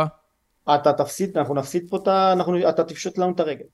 ובכל, ממש, ובכל ב... זאת הוא זרם איתך? הוא לא, הוא לא שם וטו? כן, הוא לא שם וטו, לא. לא, אני אמרתי לו, מדהים. סמוך עליי, מדהים, זה, זה, עד היום אגב הוא צוחק עליי, כן? מדהים, אה, רק מדהים, בשביל לא, זה היה שווה להסכים איתך, כן? היה שווה לא לתת לך לעשות את זה בשביל שיוכל שנים. כל פעם שאנחנו מתווכחים הוא אומר לי, אל תשכח מי אמר לך, מה אמר אה, לך. מה המילת קוד שלכם לעסקה הכושלת הזאת, איך הוא קורא לה? אנחנו קוראים לזה בשם המתקן, שזה נקרא ניידר פלניץ. זה אוקיי. מתקן... אל תשכח את ניידר פלניץ. NP, NP, זה הקיצור, כן? אה, הוא אומר לי ערן NP ואז אני כבר אתה יודע אני מתכנס לעצמי ואומר אוקיי הוא צודק אה, אבל אני חייב להגיד שכל השנים הראשונות החמש שש שנים הראשונות היו רצופים בכישלונות אני כתבתי על זה המון רצופים בכישלונות ברמה שהגעתי למצב שמעתי לעצמי אוקיי אתה לא בנוי לזה זה נחמד יש לך פנטזיה אתה רוצה חמש שנים אתה רוצה להיות יזם חמש שנים שלמות שבהם אה, אגב הכישלון הגדול הזה שהפסדנו את הכסף קרה גם שנתיים אחרי הכישלון, זאת אומרת התחלנו להכניס כסף ואז פשוט uh, הבאתי את החברה למצב של ריסוק. איך מתמודדים עם זה? הולכים לבנקים ועושים מגבית? וואו, לא, לא, אני עמדתי בפני הבעלי חוב, חברות גדולות מאוד שסיפקו לנו חומרי גלם, ואמרתי להם, גם אם זה ייקח לי אלף שנה, אתם תקבלו את כל הכסף. תמשיכו לספק לי, אני מבטיח לכם שאני אשלם לכם עד השקל האחרון. והם האמינו לי, וזה היה בדיוק השלב שהבנתי שאני יודע לנהל משברים. מכיוון שאני מניח אחרי... שזה לא היה בעברית ולא אמרת שקל, באיזה כן, שפה זה יורו. כן היה ומה אמרת? באנגלית ביורו, זה, זה, יש, לי, יש לי אפילו את המייל הזה שכתבתי להם לחברות, הוצאתי להם ואמרתי להם החברה פשוט הולכת, יכולה ללכת לפשיטת רגל, זה מה ששני השותפים שלי רוצים לעשות. אני לא רוצה, שמתי את השם שלי, אתם, אני, אני זה שהחתים אתכם על החוזים האלה, וזה ייקח לי כמה זמן, זה ייקח לי כמה שנים, אז גם אם זה ייקח אלף שנה אתם תקבלו עד היורו האחרון, ממש במייל, ואתה יודע, עשיתי סנד, אני זוכר את זה, שלחתי, פשוט עמדתי ככה והסתכלתי על, ה, אתה יודע, על האפליקציה של הג'ימל ב, ב, של המייל במחשב, ככה בדוג, ואני מסתכל ואני מסתכל, פינק, ואז קפץ, ערן, בוא ניפגש, נדבר על זה. כמה זמן אחרי ששלחת? וואו, זה היה נראה נצח. אני חושב שמשהו תוך, תוך רבע שעה זה כבר הגיע. ההודעה הראשונה מבעל החוב הכי גדול אגב, היו, היו ארבעה גדולים. מי היה, מי היה הכי גדול? חברה שקוראים לה מרינולי, זו חברה אחת הגדולות בהולנד, הכי גדולה בהולנד, שעושה, היא עשתה לנו את הטיוב לחומר הגלם, היא ערבבה לנו אותו ויצרה לנו את המוצר. ומי הבן אדם שהיה אה, הנמען של המייל הזה? או אנחנו חבר, קוראים לו רונלד, שהוא הבעלים של החברה, זו חברה משפחתית, ואנחנו החברים הכי טובים עד היום. אנחנו יצאנו משם, הוא אמר לי, אני, עד היום שאנחנו יושבים, אומר לי, למה לא הלכת לפשיטת רגל? מה אתה משוגע? היית פושט רגל, אתה קצת משוגע. התשובה היא שאתה קצת משוגע. כן, אמרתי לו בחיים. והיום אתה יודע, היום טלפון אחד או כל דבר, כל פיץ. זה אגב, זה אגב מקום, רק uh, כדי לסגור uh, על, שיח, על, על החלק הקודם בשיחה, זה מקום שבו אגו uh, מייצר תוצאות מדהימות. כי כל ההיגיון נכון. הפיננסי והעסקי היה לסגור את החברה. לסגור את החברה. אבל נכון. משהו בקומיטמנט, נכון. באופן שאתה קם בבוקר, מסתכל במראה, ויודע עם עצמך מה, מי אתה ומה אתה, לא מוכן לסגור את החברה ומביא את התוצאה הטובה. נכון. אז, אז לא, אגו אני... מהבחינה הזאת יכול להיות אה, מנוע נהדר להצלחה. וזה היה, אגב, גם נגד השותף שלי הגרמני התקשר ואמר, אני כבר אמרתי לעורך דין, אה, אני בחוץ, פושטים רגל, זה מתחילים תהליך, אף אחד לא, אין לנו מאיפה להוציא לך עכשיו שלושה, שלושה וחצי מיליון יורו, שלוש נקודה ארבע. אמ, ואני אמרתי לו, אין שום סיכוי, אני שמתי את הפרצוף שלי, זה לא הולך לקרות. אני, אני אציל את החברה, גם אם זה ייקח לי אלף שנה, אני אחזיר להם. כן. אה, וסיימנו את זה כמובן מוקדם יותר, לשמחתי. מה עם שני הכישלונות הנוספים שתרצה לספר? תראה, הכל, בסופו של דבר הכל די קשור לזה, אבל, אבל אנחנו, היה לנו מתקן בארצות הברית, מתקן ביודיזל, שקיבלנו גרנטס בשבילו, בווסט וירג'יניה. אה, מתקן ביודיזל, רק נסביר למאזיננו ממש בקצרה, זה בעצם מתקן שמקבל מגוון רחב של אה, פסולת שומנית תעשייתית, והופך אותה בחזרה לדלקים אה, שאפשר, למ... שאפשר למכור אותה, ממש דיזל. נכון, דיזל שאתם שמים באוטו, אז הוא מהול, ב... תלוי במדינה, אבל עד עשרה אחוז ביודיזל. שוק אדיר, זה 80 מיליארד יורו רק, ב... רק באירופה. והיה לנו את המתקן קיבלנו את הגרנטס, הבאנו את הטכנולוגיה, הבאנו הכל, אה, דובר על 2016 אני חושב, 2015, היה כבר לוגו, היו שותפים, החוזים היו סגורים, היה מקום, היה הכל, נסעתי לשם, אפילו לחיתוך שלה הגיע המושל של ווסט וירג'יניה וחתך עם מספריים, אני, יש לי את התמונה, חתך את הסרט, ואחרי שנחתך הסרט אני מגיע למלון, הטיסה שלי הייתה יום אחר כך ומקבל הודעה מהשותף המקומי שהיה לו ביסט, אני מבטל. וחשבתי שהוא צוחק עליי, זאת אומרת, יכול להיות, אמרתי, איזשהו קטע... מבטל מה? מבטל את המענקים? מבטל את העסקה, אני מבטל, אני לא רוצה את הגרנץ, אני לא מרגיש בטוח שאנחנו יכולים לעשות את זה ביחד, יש לי רגליים קרות, אני יוצא מזה החוצה. הפסדת את כל הגרנץ, קיבלנו שם המון כסף. ו... אתה מתחיל איזשהו מסע של שכנועים, בוא אני אגיע אליך, הוא היה גר בריצ'מונד, ובוא אני אגיע אליך ונשב, הוא אומר, אתה יכול להגיע אליי, אבל אני מבשל את זה כבר, למה לא, למה לא דיברת, אבל אני מבשל את זה כבר הרבה זמן, ובהתייעצות עם המשפחה החלטתי שזה לא בשבילי, ואני, ואני יוצא ואני בחוץ, וכמובן לוקח איתי את הגרנץ, כי זה על השם שלי, אני, הוא היה יהודי אגב, והגעתי אליו הביתה והייתה ארוחת ערב ודיברתי ופשוט הרגשתי איך עסק של עסק עצום זה היה אמור להיות מתקן דגל במדינה שכמובן ספגה אחוז אבטלה מאוד גבוה אחרי שתעשיית הטבק והפחם קרסה וכבר היו עובדים והיה הכל. זה, זה פשוט ראיתי את החלום שלי אחרי הרבה כישלונות שניסינו להקים מתקנים כאלה ולא הצלחנו נרקם סוף סוף. זאת אומרת, זה, זה מתעורר לחיים כבר היה הכל ואני ישבתי שם אני זוכר ב... אחרי שכבר הבנתי שאי אפשר לשכנע אותו ישבתי שם במלון בחדר וזאת אני חושב הפעם הראשונה אחרי הרבה שנים שפשוט בכיתי פשוט ישבתי פרצתי בבכי היסטרי לחלוטין. זאת אומרת זה היה אולי הכי השלב הכי נמוך בחיים שבו אמרתי לעצמי אתה, זה לא בשבילך אתה לא צריך לעשות את זה. אתה, אתה פיצצת את זה. כי אז התחלתי לחשוב אתה הולך אחורה ואומר יכול להיות שבגלל שאמרתי לו ככה הוא מפחד יכול להיות שלא הראיתי לו שאני מספיק בקיא בתחום הזה הוא חושש זה באשמתי אני היזם אני הבאתי את הרעיון אני הבאתי את הטכנולוגיה אני הבאתי את ה-EPC את החברה שבונה. וישבתי בחדר ופשוט זה היה חצי שעה של uh, ההרגשה הכי גרועה שהייתה לי בחיים. אני חושב שה, שהפעם השנייה שהרגשתי ככה זה שאחרי שאימא שלי נפטרה פשוט ישבתי ואמרתי לעצמי טוב אתה כישלון מספיק תוותר לך תהיה שכיר כמו הרבה אנשים ותפסיק עם השטויות אתה היה לך פה פרויקט בידיים ופוצצת אותו. וזה היה השלב ש, שבאמת גם החלטתי שאני מפסיק זאת אומרת באתי לשותף שלי האיטלקי ש, שכמובן היה בחדר אחר ולא לא ידע מכל מה שעבר עליי ואמרתי לו בבוקר אני יוצא מהעסקים האלה אני לא עושה אותם יותר. זאת אומרת אתה יכול להמשיך אם אתה רוצה. הוא עורך דין מאוד גדול אגב אמרתי לו יש לך עזוב יש לך ג'וב שחרר אותי אני, אני אמצא משהו אחר לעשות. ולקח לי אני חושב משהו כמו חודשיים להתאזן ברמה שאני אומר לעצמי אני חוזר לזה וחזרתי לזה. זאת אומרת התחלתי לרקום משהו חדש שלשמחתי כבר ב-2016 הצלחנו. זה היה השלב שהצלחנו בו לפרוץ גייסנו את המשקיע הגרמני והכנסנו את השותף הגרמני והתחלנו לגדול ולהתגלגל.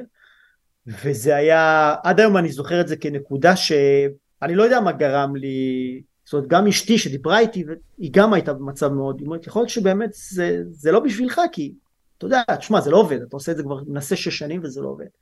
אני לא יודע מה גרם לי להמשיך. אני חושב שבאיזשהו שלב אמרתי לעצמי ש... שזה אני אמצא משהו יותר טוב אני, אני אסתדר ש... שבאמת צריך לזנוח את הכיוון הזה. ופתאום חזרתי על זה זאת אומרת השותף שלי חזר, הוא, אתה יודע, הוא יודע ללחוץ על הנקודות, ואמר לי, מה, תשמע, יש, בוא ננסה רגע ללכת לכיוון הזה, והגענו למקסיקו בכלל, ו, ולהקמת מיזם במקסיקו, ואחר כך לארגנטינה, והתחלנו להתגלגל, ואז אתה פתאום מתחיל לראות ש...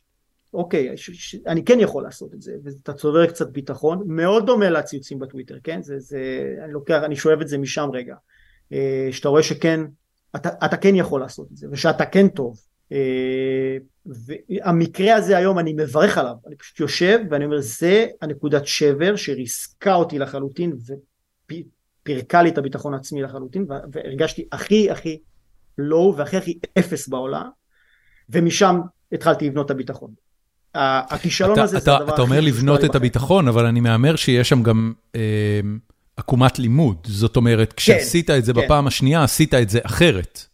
נכון, עכשיו כשאני הגעתי לארה"ב זה כבר היה אחרי חמש פעמים של פרויקטים שכמעט מוכנים והתפוצצו מכל מיני סיבות, הייתי צעיר מדי, רבתי על טייטלים, השותף לא היה, לא היה מתאים, היה שותף גרמני שכבר גם איתו כמעט הכל היה סגור ובסופו של דבר החליט שהוא לא עושה את זה, הגעתי מוכן הברית, זאת אומרת אני אמרתי זה פרויקט שאני מרים אותו, והייתי ספץ, ישבתי שם גם כדי לשכנע את ועדת הגרנץ, מדברים איתך, אתה מסביר להם מה אתה עושה. אתה יושב מול ראש העיר שנותן לך ממש רשימה של אנשים שהם רוצים שייכנסו. אתה אומר ועדת הגרנט זה לא ועדת אגרנט, זה ועדת הגרנט. נכון. ועדת המענק, הוועדה שמחליטה על המענק. כן, כן, כן, ברור, ברור. כי אתה צריך לשכנע אותם ולהגיד להם מה אתה עושה, וכמובן, נותנים לך הרבה כסף. והרגשתי ואמרתי לעצמי, זה פרויקט סגור. אני זוכר שאמרתי כבר לאשתי, ישבנו על האקסלים, כן. אה, דובר שם על הכנסות של 250 מיליון יורו. בדולר, סליחה, בשנה. וכבר התחלנו, מה נעשה עם הכסף?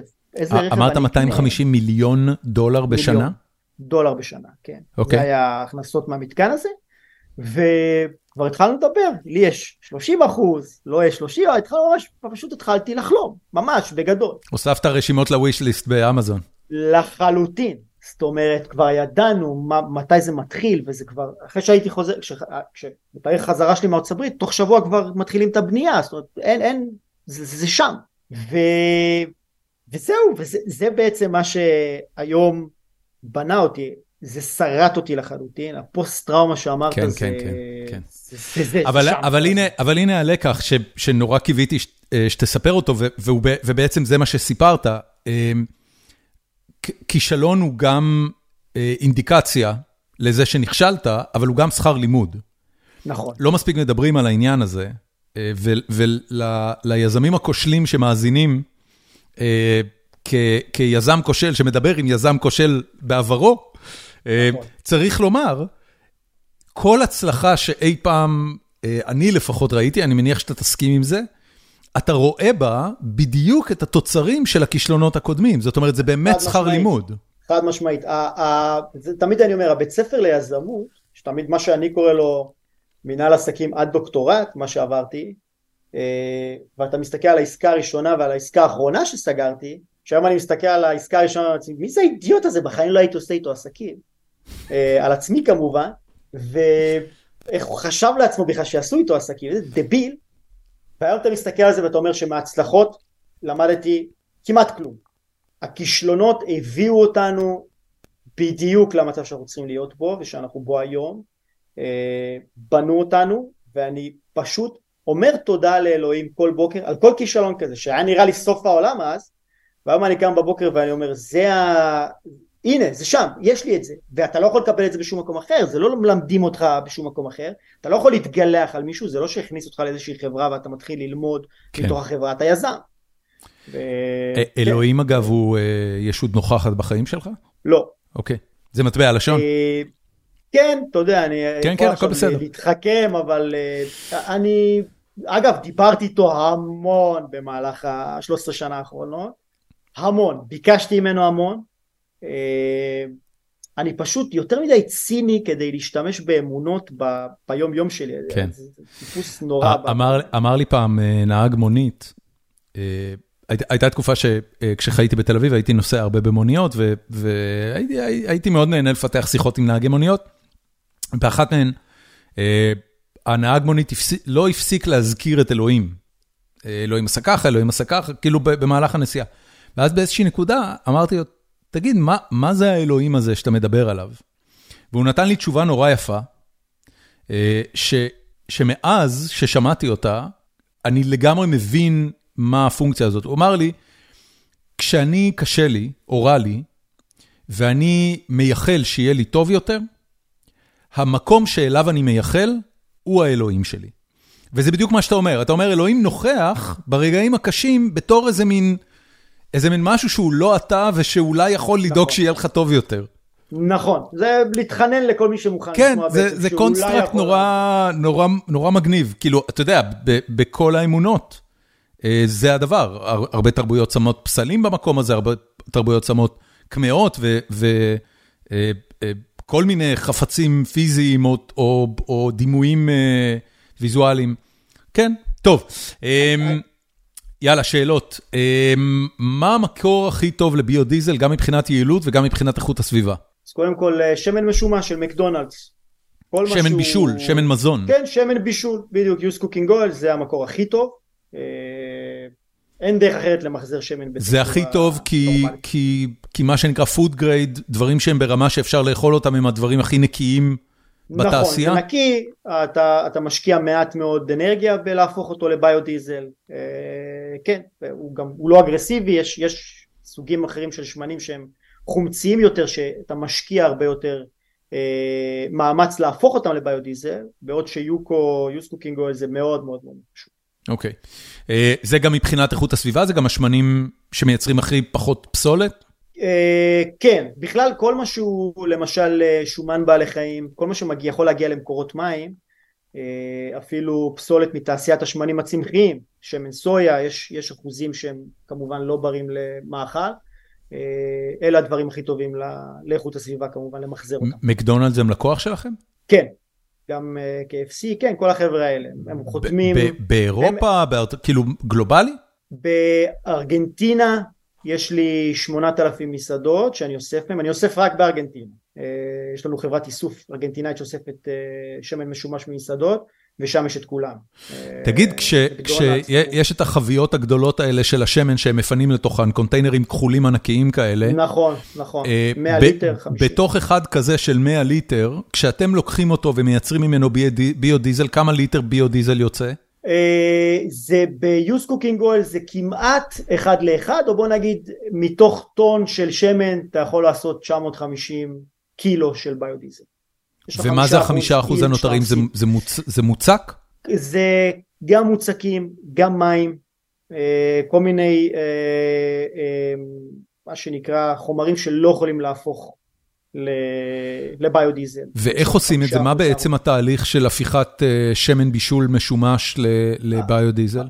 אז בגדול מה שקורה זה ששמן בישול הוא טוב כי אחוז החומציות שלו גדול. ככל שמתגנים, והנה גם טיפ, ככל שתתגנו יותר את השמן הוא, הוא, הוא יחמיץ יותר, אחוז החומציות שלו יעלה, בגלל זה אתם רואים שמן זית שיש לו, הוא נקרא אה, טהור או, כן. או virgin מה שנקרא, יש לו אחוז חומציות מאוד נמוך. מתחת ל-1%, בדרך כלל שמן משומש של מקדונלד'ס הוא 3% חומציות, 4% חומציות.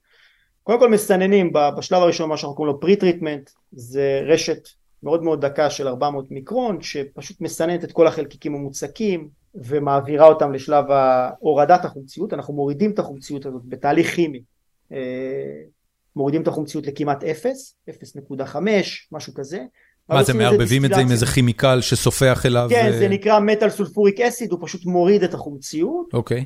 החומציות זה מה שאנחנו צריכים להוציא מהשמן. ברגע שהשמן אין בו חומציות, יותר קל לנו להפוך אותו לביודיזל. עושים את זה בדוודים? כאילו ב... עושים את זה בדוודים, כן. כן, שני, יש לך, בדרך כלל בתהליך כזה שקוראים לו esterification, יש שלושה עד שישה, פשוט החומר עובר במהלך של זמן, הוא פשוט צריך להגיע במגע עם החומר הכימי, הנוזלי, והוא פשוט, כשהוא יסיים את השלב בדוודים, הוא כבר יהיה ללא חומציות, ואז אנחנו עושים לו esterification, סליחה, distillation, שזה ה... זיקוק. זיקוק, כמו שעושים ליין, או וויסקי, מה שאתם מכירים. או נפט. אז זה בדיוק אותו דבר, נכון. אז מעיפים אותו למעלה בערובה ענקית של 35 מטר גובה. בחום הוא הופך לגז ואז כשהוא נוחת יוצא ממנו הצבע יוצאים ממנו כל החומרים שלא צריך וזה כבר ביודיזל? חומר שקוף כמו מים וזה כבר ביודיזל כן. הדלקים השונים נבדלים זה מזה בטמפרטורה שבה מעבים אותם נכון. מה הטמפרטורה של... זה נקרא נקודת CFPP. כן ומה הנקודה של ביודיזל? תלוי מאוד ממה אתה עושה אותו אם אתה תעשה אותו מפל מה זה פל? למשל משמן דקלי אוקיי. אז אתה תקבל משהו כמו השמן אה, אה, יהיה משהו כמו 10-15 מעלות, זאת אומרת הוא יקפא מתחת ל-10-15 מעלות, אוקיי? אם אתה תעשה אותו מ... יקפא כלומר יהפוך למוצק, זה לא יקפא נכון, כמו שאנחנו נכון, מכירים נכון. מבחינת טמפרטורה, פשוט נכון, עובר נכון, מנוזל למוצק. למוצק. כן. בדיוק, ואם רוצים למשל במדינות במערב אירופה שרוצים כמובן אה, למזג אוויר קר, אז כמובן אלפתית, הקנולה, אה, סויה וחמניות יכולים להגיע גם עד מינוס 10 בטמפרטורה, ויש גם תוספים שיכולים להביא אותם למ- למינוס 20 ומינוס 30 אה, למדינות קרות יותר. הבנתי. טוב, אמ, הלאה. אה, נתנאל חלפו ברנדל שציינתי עוד קודם, אה, לדעתך כמה אחוז משוק האנרגיה תופס הביודיזל כיום ומה האחוז הפוטנציאלי? זאת אומרת לאן זה עוד יצמח? תראו, ביודיזל הוא נולד כדי למחזר שמן. נכון. אה, וכמובן כדי להוריד אה, CO2 בדיזל, אבל בסופו של דבר זאת המטרה שלו. אה, ב-2030 יפסיקו לייצר מנועי דיזל, ולכן תעשיית הביודיזל עוברת עכשיו לסף, לדלק סילוני, שהוא מ used cooking oil, ממש משמן משומש, והתעשייה הולכת לשם.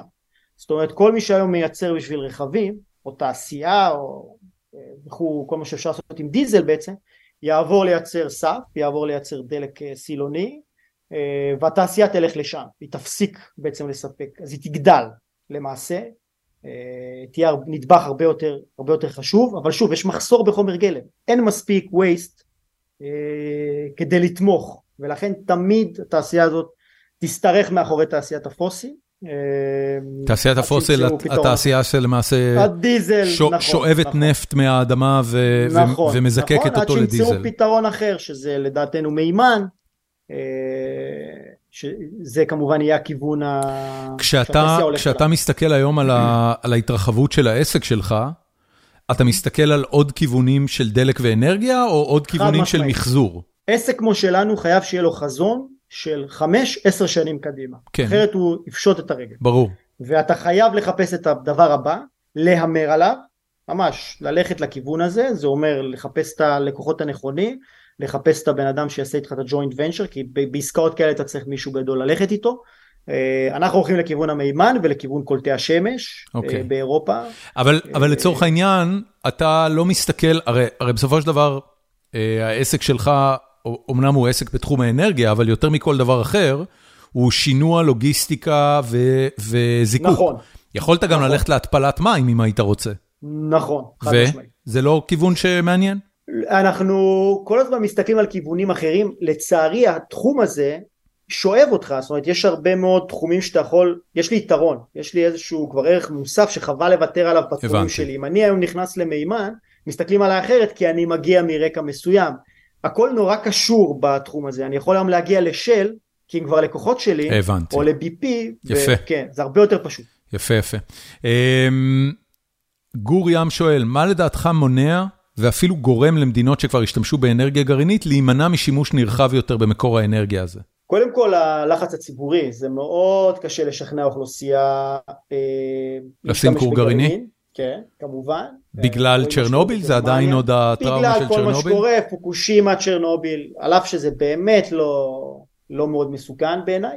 אה, ועלויות, כור גרעיני זה עלויות מטורפות, זה התחזוקה שלהם זה עלויות פסיכיות אה, ולכן מאוד מאוד מאוד מאוד קשה, על אף שהרבה מאוד מדינות, אתם אפילו לא יודעים, אבל המון המון מדינות אה, משתמשות גם באירופה, ספרד יש לה כבר 20% שהיא משתמשת בגרעיני, כן. ועוד הרבה מדינות באירופה. צריך, צריך להגיד ש, שבהינתן לפחות מבחינת הפוטפרינט, ההשפעה על הסביבה, אה, כור גרעיני הוא ממקורות האנרגיה הנקיים ביותר שיש, כן. ברגע שאנחנו כ... כ... בוא נגיד בעולם, נחליט שהולכים לכיוון הזה ופותרים שאר את הבעיות שיש, זאת אומרת את העלויות ואיך עושים את זה, ונפתרה אה, בעיית האנרגיה בעולם. לא צריך יותר לעשות שום דבר אחר. זאת אומרת, אתה, אתה חושב שכורים גרעיניים שמספקים חשמל, ברגע שמכוניות וכל מה שהיום רץ על... אה, אה, איך אומרים אגב פוסיל פיול בעברית?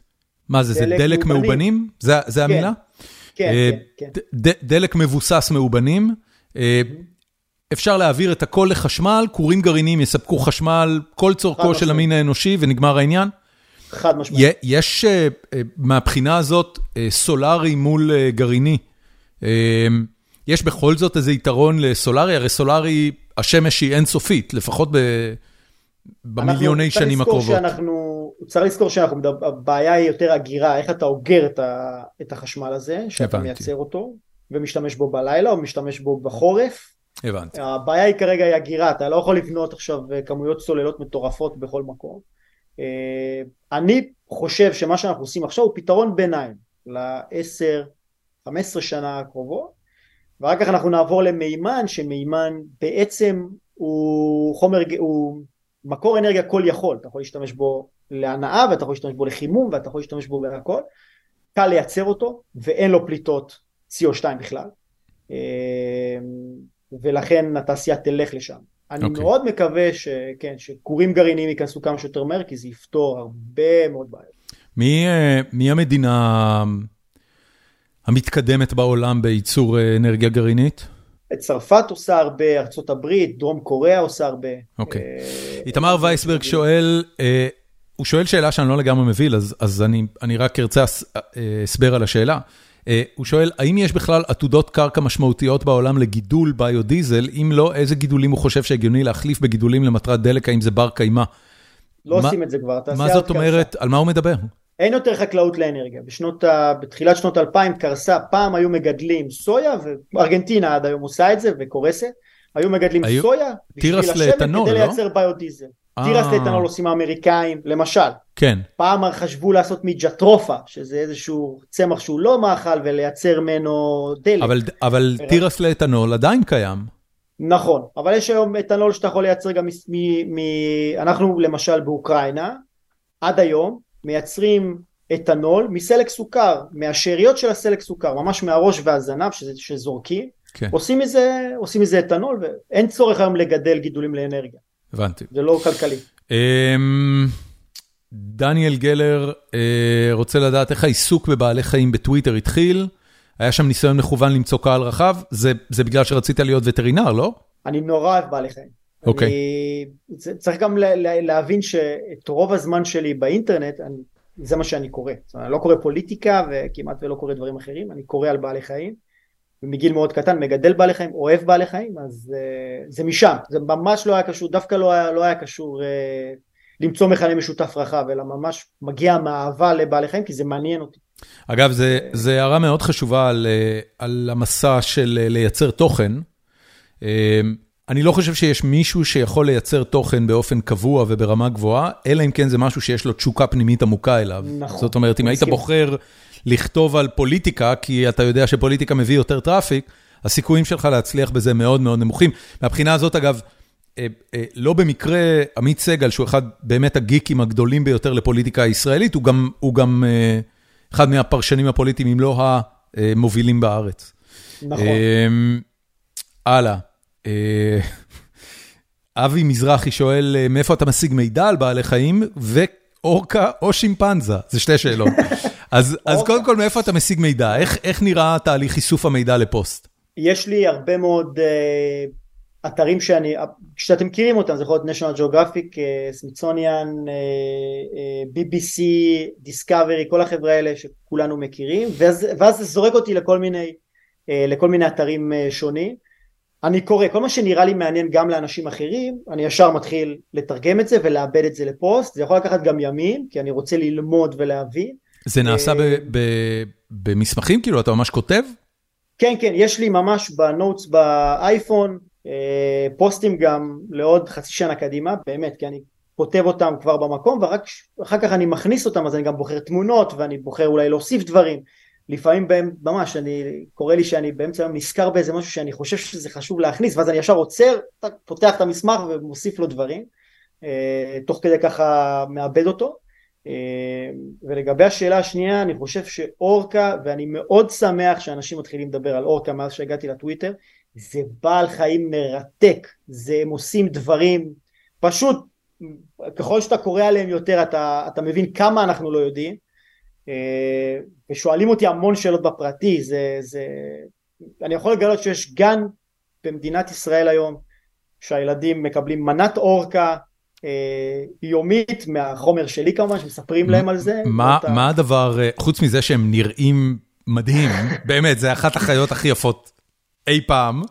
אמ, מה הדבר שכאילו הופך את האורקה לכל כך מיוחדת בעיניך? אורקה נמצאת בכל מקום על כדור הארץ, בימים כמובן, ובכל מקום שהיא נמצאת היא פיתחה סוג ציד או שיטת ציד אסטרטגיה לבעל החיים המסוים שחי שם. זה, והן אסטרטגיות מסובכות, זאת אומרת דורשות עבודת צוות, מחשבה, סבלנות, זה מדהים לראות את זה, זה ואתה רואה אותם בכל נקודה, נקודה על הגלובוס עושות משהו אחר, זה, זה, אתה לא רואה את זה בבעלי חיים אחרים. זאת אומרת השימוש יפה. בכלים ו, וזה הוא נכון. מה זה שימוש כלל, בכלים? באיזה כלים? למשל, אנחנו קוראים לזה שימוש בכלים, אבל אם אתה לוקח נגיד אה, אה, אה, דולפינים למשל שמשתמשים בכלים, יש להם את ה... לוקחים את הספוג ים ואיתו אה, חופרים באדמה כדי לחפש דגים שמתחבאים כדי לא להיפצע באף, זה שימוש בכלים. אוקיי. Okay. אז אורקה מן הסתם הרעיון של אני עושה גל עכשיו מתחת לקרחון כדי להפוך את הכלב ים ולהביא אותו למים אבל אני צריכה שלושה או ארבעה לפי גודל הקרחון ואז מחליטים והתצפית אלו דברים שהם אנחנו קוראים להם שימוש בכלים אבל הרעיון הזה להגיע לה, לאסטרטגיה הזאת או על כשהיא גולשת לחוף שזה מסוכן כמובן כדי לתפוס את הכלב ים עד איפה אני גולשת ואיך אני חוזרת ואיך אני משתמשת במים בגאות או בשפט אלו דברים שהם, אני בתור, לפני שנכנסתי לקרוא על זה, לא ידעתי שבכלל קיימים, ראית, אתה תמיד רואה אותם כאוקיי, כיצור, לשחרר את ווילי, בעל כן. חיים יפהפה, אבל אתה, אין לך מושג כמה הם אכזריים. יותר, יותר מבחינתי הסרט אה, הדוקומנטרי ש... שהוציא... בלקפיש. כן, בלקפיש, ש... נכון, שגמר נכון. לי את, ה... מוטיבציה ובצדק לפרקי נכון. מים מבוססי בעלי חיים. נהדר, איזה כיף לשמוע. כן, כן. כן, כן. זה אגב, זאת אחת המטרות שלי בפוסטים האלה. אני מאוד אה, למנוע מאנשים להגיע ל- למקומות האלה. ש- אה, אה, את- אה, אני אני רק אגיד לך משהו שהוא כאילו אנטיתזה לזה, בדיוק אה, אה, ראיתי את אה, ניל דה גראס טייסון אה, מדבר על זה ב- באיזה פוסט בטוויטר, סליחה, בטיק טוק, והוא אומר, "ל- לשחרר חיה שתפסת לטבע, זה אחד המעשים האכזריים ביותר שאתה יכול לעשות לחיה. אחרי הרבה שנים, נכון. לא, גם, גם בלי זה. הוא דיבר אוקיי. ספציפית על זה שאנשים, אה, אה, אם הם במקרה תופסים עכבר במלכודת, אז הם נורא חשוב להם לשחרר אותו לטבע. אז ניל דה גראס טייסון אומר, רק שתדעו שלא עשיתם לו טובה בכלל, בכלל הוא בכלל. יאכלו אותו, הסיכוי. הוא חי טוב אצלכם בגראז', היה לו מקום להתחבא, נחשים לא אכלו אותו, ציפורים לא טרפו אותו, שחררתם אותו לשדה, סיכוייו לשרוד צנחו באיזה 90 אחוז. נכון. כן. טוב, אה, אמ, שתי שאלות אחרונות, הראשונה, אמ, האם או איך משפיעים הסכמים האחרונים והשיחות של איראן על שוק האנרגיה? אה, והוא שואל, אה, זה חנן אלפא אגב, אה, והוא שואל את אותו דבר על המלחמה באוקראינה. אתם מרגישים, אה, בעקבות האירועים הגיאופוליטיים האלה, אתם מרגישים השפעה אה, בצד שלכם? אני אגע רגע באיראן, כי זה חשוב. איראן היא כבר מחוץ למערכת המון שנים, היא לא משפיעה, לא משנה איזה הסכם יהיה שם, הוא לא ישפיע עלינו, כי כבר המדינות האירופאיות, יש כמובן את האמברגו, אז כבר לא עובדים איתם, בנקים לא עובדים איתם. אין השפעה של איראן, לא משנה איזה הסכם ייחתם. אה, דלק מאיראן לא יזרום לפה, אה, זה לא יקרה. אה, רוסיה היא אחד, אחד המשברים הכי גדולים שהיו לנו בשוק האנרגיה. כן, ציינת קודם שאתם האנרגיה. פעילים גם באוקראינה, אז... נכון, אנחנו פעילים ברוסיה מאוד, באוקראינה ובבלארוס. אין יותר גרוע מזה, קיבלנו את כל החבילה. כן. ו... אז קודם כל, לקוחות שמפסיקים. רוסיה הייתה ספק חומר גלם אדיר אחרי סין, הכי גדולה אחרי סין, ופתאום לקוחות אומרים, אוקיי, אני לא מוכן לקבל יותר מוצר רוסי, אז תמצא לו מקום אחר, או שאל תביא לי אותו, לא מעניין אותי, זה אחד. אוקראינה אתה לא יכול להוציא חומר גלם בגלל כל הבעיות בלוגיסטיקה. אה, זה דרש מאיתנו לעשות שינוי מטורף בכל הלוגיסטיקה שלנו. היה לנו מכלים ברוסיה ו storage והיינו צריכים להעביר דברים לאי הבלטי. זה שינה לנו את הכל. לשמחתי מצאנו הרבה הזדמנויות גם אחרות בסיפור הזה. אה, והיום אוקראינה גם חזרה לספק, זאת אומרת, היא התאוששה. אבל אה, זה משבר אדיר, זה טרף את כל שוק האנרגיה. צריך לזכור, וזה חשוב להגיד למאזינים, שוק האנרגיה אוהב שקט. אני, כן, אני, יציבות. אתם מדברים על מיל, יציבות, אתם מדברים על, על מלחמה, אבל קחו בחשבון שכשטראמפ היה מצ, מצייץ משהו נגד סין, השוק הזה היה נכנס לטילט מטורף, אז זה פשוט כל דבר משגע אותו, כל משבר פיננסי משגע אותו, אנחנו צריכים שקט, לא מלחמות. אתה, אתה לא חובב של אה, חולית? קראת לא, את חולית? אז- מדע לא, בדיוני, לא. ספר. לא, אמ, לא משנה, זה, זה מספר על עתיד מאוד מאוד רחוק, ויש שם את המשפט שמופיע לאורך הספר אה, אה, מספר פעמים, The spice must, must flow. אה, זה שוק האנרגיה, הכל חייב לזרום, לא משנה מה, נכון. הכל חייב לזרום. נכון. אה, שאלה אחרונה של אלעזר גור, אה, איך אתה מיישב את הדיסוננס הקוגניטיבי בזה שאתה אוהד מועדון כדורגל כל כך מושחת כמו יובנטוס? אני אתעלם מהשאלה הזאת, שהיא שאלה... יש לכם אה. יש לכם ריב אתה ואלעזר? תראה, אנחנו, אני, האהבה שלי ליובנטוס התחילה קצת מהבית, אני חייב להגיד, כשהייתי, אבא שלי הוא חולה כדורגל והיו שם שחקנים צרפתים תמיד ביובנטוס, אנחנו מכירים את זה, וזה הגיע משם, וכשהגעתי לאיטליה, הייתי חייב לבחור קבוצת כדורגל, כי אחרת אין לך חברי, והלכתי עם יובנטוס פשוט, וזה אחר כך כבר... זה- גם- זה- גם- זה- זה סטנדרטי לבולוניה? אה, לא, בבולוניה יש או את בולוניה או אנשים, מה שסטנדרטי זה שבמועדוני לילה, כל הברמנים שעבדו איתי היו מהדרום, הדרום זה אוהדי יובנטוס הבנתי. בדרך כלל. הבנתי. כשאתה מגיע למילאנו יש לך את מילאן ואינטר ואתה רב איתם אבל כבר זה היה מבוסס אצלי ו... ואין מה לעשות זה זאת איטליה מי שמכיר את איטליה יודע שיובנטוס עם המשפחה הזאת שמנהלת אותה וחלק בהצלחה גדולה ובצד השני עושים לך שטויות שאתה אומר לעצמך תגיד אתה דביל בשביל 100 מיליון יורו אתה הורס אה, עסקים של מיליארדים זאת איטליה תסתכלו על יובנטוס זאת איטליה יפה. אה, רן, איפה איפה לצרוך אותך? אה, טוויטר? טוויטר? בינתיים כן אוקיי. אני- שוקל להתרחב לפל- לפלטפורמות נוספות? לא, לא, כיף לי שם, ואני גם חייב להגיד שזה, כל האהבה הזאת, היא, אתם באמת מרוממים אותי, זה כיף, זה, זה. תודה, באמת תודה, אין מתי- לי... מתי אתה צפוי כיף. להפוך לאבא? אנחנו מקווים שפברואר כנראה, סוף פברואר, אם הכל יהיה אה, בסדר. אז, ממש התחלתם. כן, כן, כן. כן. שעה טובה, וואו. רגע, המשפחה כבר יודעת, אני מקווה. כן, יודעים, אוקיי. יודעים. לא- אוקיי. לא הודענו את זה כאן, לא, אל תדאג. יופי. לא- לא, כאילו, גם זה בסדר, לא. אכפת לי, כן. איזה אחריות. אחריות גדולה. מה אתה גנ- מה אתה גנוב? המון המון תודה, בן אדם. היה לי מדהים, אתה נגעת לי, אמרו לי שזה יקרה, אה, פתחת אצלי הרבה תיבות שלא דיברתי עליהן המון שנים, תראה מה זה. ועשית לי, עש- רוממת אותי מאוד. תודה, תקשיב, תודה, תודה. אה, הז- הז- הזכרת לי את זה, אז אני אני בכל זאת אה, פספסתי שאלה חשובה שהייתה מהמאזינים שלנו. אסף ברית, שגם היה אורח אה, פנטסטי בפודקאסט הזה וגם אסף, עזר לי. אני מת עליך. כן, הוא. גם מת עליך. אה, הוא שואל אותך אם העשייה לא חסרה לך ביומיום. הוא כותב, הרי אז- אתה יזם בנשמה שהרים דברים מדהימים, לא חסר לך האדרנלין של העשייה, איך אתה מוצא אותה במקומות אחרים? אז אני אמרתי שאני, השנה הזאת אני אנוח קצת, אני אסתכל על הדברים מרחוק, אני נורא נהנה בניהול הגבוה, אתה יודע, לראות את האנשים האחרים עושים, מגיעים לתוצאות, זה מספק אותי, זה, זה, זה, ואני מניח שזה יחזיק מעמד שנה, ו- ואני אכנס לאיזשהו קצב אחר, אבל שוב, ב- ב- בהרבה, במהירות נמוכה יותר ממה שהייתי רגיל אליה, כי אני נורא רוצה ליהנות מהחיים, גם עם הילדים, גם עם המשפחה, להשקיע בדברים אחרים. אה, אבל הוא, הוא כתב, הוא, הוא צודק, אני יזם, זאת אומרת בסופו של דבר זה חסר לי, כן. אבל אה, בסדר, זה, זה ישתנה. תגיד, ש- ש-. שאלה אחרונה, אה, גם התמונת פרופיל שלך בטוויטר וגם בלינקדאין, אה, מלוקק, מדוגם, בחליפה, כאילו איטלקי פר אקסלנס, היה לך את זה גם בארץ או שקיבלת את זה כשעברת לא, לאיטליה? מה פתאום, רק באיטליה. אני, אני הגעתי ל... כמו שאתה רואה אותי עכשיו, ככה הגעתי לרעיון עבודה בתור ברמן, והוא פשוט אמרו לי, קום, לך תקנה חולצה מכופתרת ותחזור לרעיון. אני לא אשכח את זה. בחיים, וזה מה שעשיתי, ואני חושב שזו הפעם הראשונה שלבשתי חולצה מכופתרת. ת- תסביר לי- את הפילוסופיה שמאחורי להתלבש בהידור ובדיוק, שבאמת אה, האיטלקים אה, כל כך מצטיינים בה. אצל האיטלקים רואים את זה כרצינות. אם אתה, אם אתה לא מתלבש ככה, אתה מזלזל בהם. בפגישה שאתה נמצא, בבן אדם שאתה נמצא מולו, בעבודה שאתה עושה, זה נמצא אצלם, אין מה לעשות, בגלל זה הם יוצרי אופנה ויוצרי מכוניות אקזוטיות יפות, אבל זה גם מראה הרבה מאוד על האיטלקים, החיצוניות אצלם היא הדבר אולי הכי חשוב ב, כמעט בכל דבר. זאת אומרת, זה מאוד... זה- זה משהו תמיד- שאתה מגדיר אותו כשופוני, או שיש שם משהו אמיתי? זה תרבותי, זה, זה, זה, זה כבר לא שופוני, כי כולם כאלה.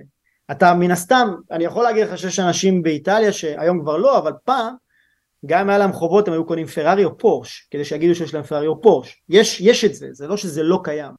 אבל הלבוש אצלם, הם, זה הדבר הראשון שהם מסתכלים עליך. הם בוחנים אותך ומודדים אותך, וגם שופטים אותך אחר כך, לפי איך שאתה מתלבש. אם אתה תגיע לא מדויק והם ידעו אם הג'קט עלה לך 300 יורו או, או 3,000. 2,000, הם יודעים את זה. כן. כן, הם, הם, יודעים. איך מהבחינה הזאת מתייחסים לטרנד אה, של אה, מנהיגים מסיליקון ואלי, שמובילים כן. אגב את החברות אה, הכי מצליחות ו- ו- ובעלות ערך בעולם, מטים קוק באפל, דרך צוקרברג, של, של טישרט, אותו טישרט במשך עשורים, כאילו אפס התייחסות לאופנה, איך הם מתייחסים לזה? זה, זה, זה, הם מזלזלים בזה. כן, אבל המשפחות אתה לא יכול להתווכח עם העובדה שזה אנשים שבונים את הארגונים הכי מרשימים על פני לא כדור הארץ. מה שמרשים איטלקי זה ג'ון אלקן. זה מה שמרשים איטלקי. מי זה ג'ון אלקן? סליחה על הביט. הבעלים של, אה, של יובנטוס, של פרארי, של פיאט, מי שמנהל את המשפחה, את משפחת עניאל. הבנתי. אה, למעשה. אלה האנשים שמעניינים אותם. וכשהיא תראה אותו איך שהוא מתלבש, גם אם זה ברחוב, אז הוא מדוגם. ואין בו שום דבר שהוא לא במקום. אלה האנשים שהם מסתכלים עליהם. מעניין. הם מסתכלים, לא מסתכלים על צוקרברג, זה לא מעניין אותם. זה, זה מדינה של 90% עסקים משפחתיים, ש... שעוברים מדור לדור, וזה זה האנשים שמעניינים אותם. אני הייתי משתתף שם בכנסים, ואתה יודע, אתה גם בתור יזם, לפני שהיה לי כסף, אתה צריך למצוא משהו שהוא נראה נורמלי, אתה לא יכול ללכת ולקנות uh, כן. זול. אז זה היה, הייתי לוקח מהשותף שלי שהוא... שהוא שהוא מומחה. איטלקי. כן, שהוא איטלקי מומחה והיה מלביש אותי, והיום אגב אני כבר לא מתלבש ככה. זאת אומרת, בפגישות, בהולנדים הם בדיוק הפוך, אתה לא צריך לבוא כן. ככה, וגם בתעשייה שלי זה, זה לא... כן, כן. זה לא מקובל כל כך, אבל אה, כן, זה נחמד. יפה. במנה מסוימת. ערן, המון המון תודה. תודה רבה, דורון, היה מדהים.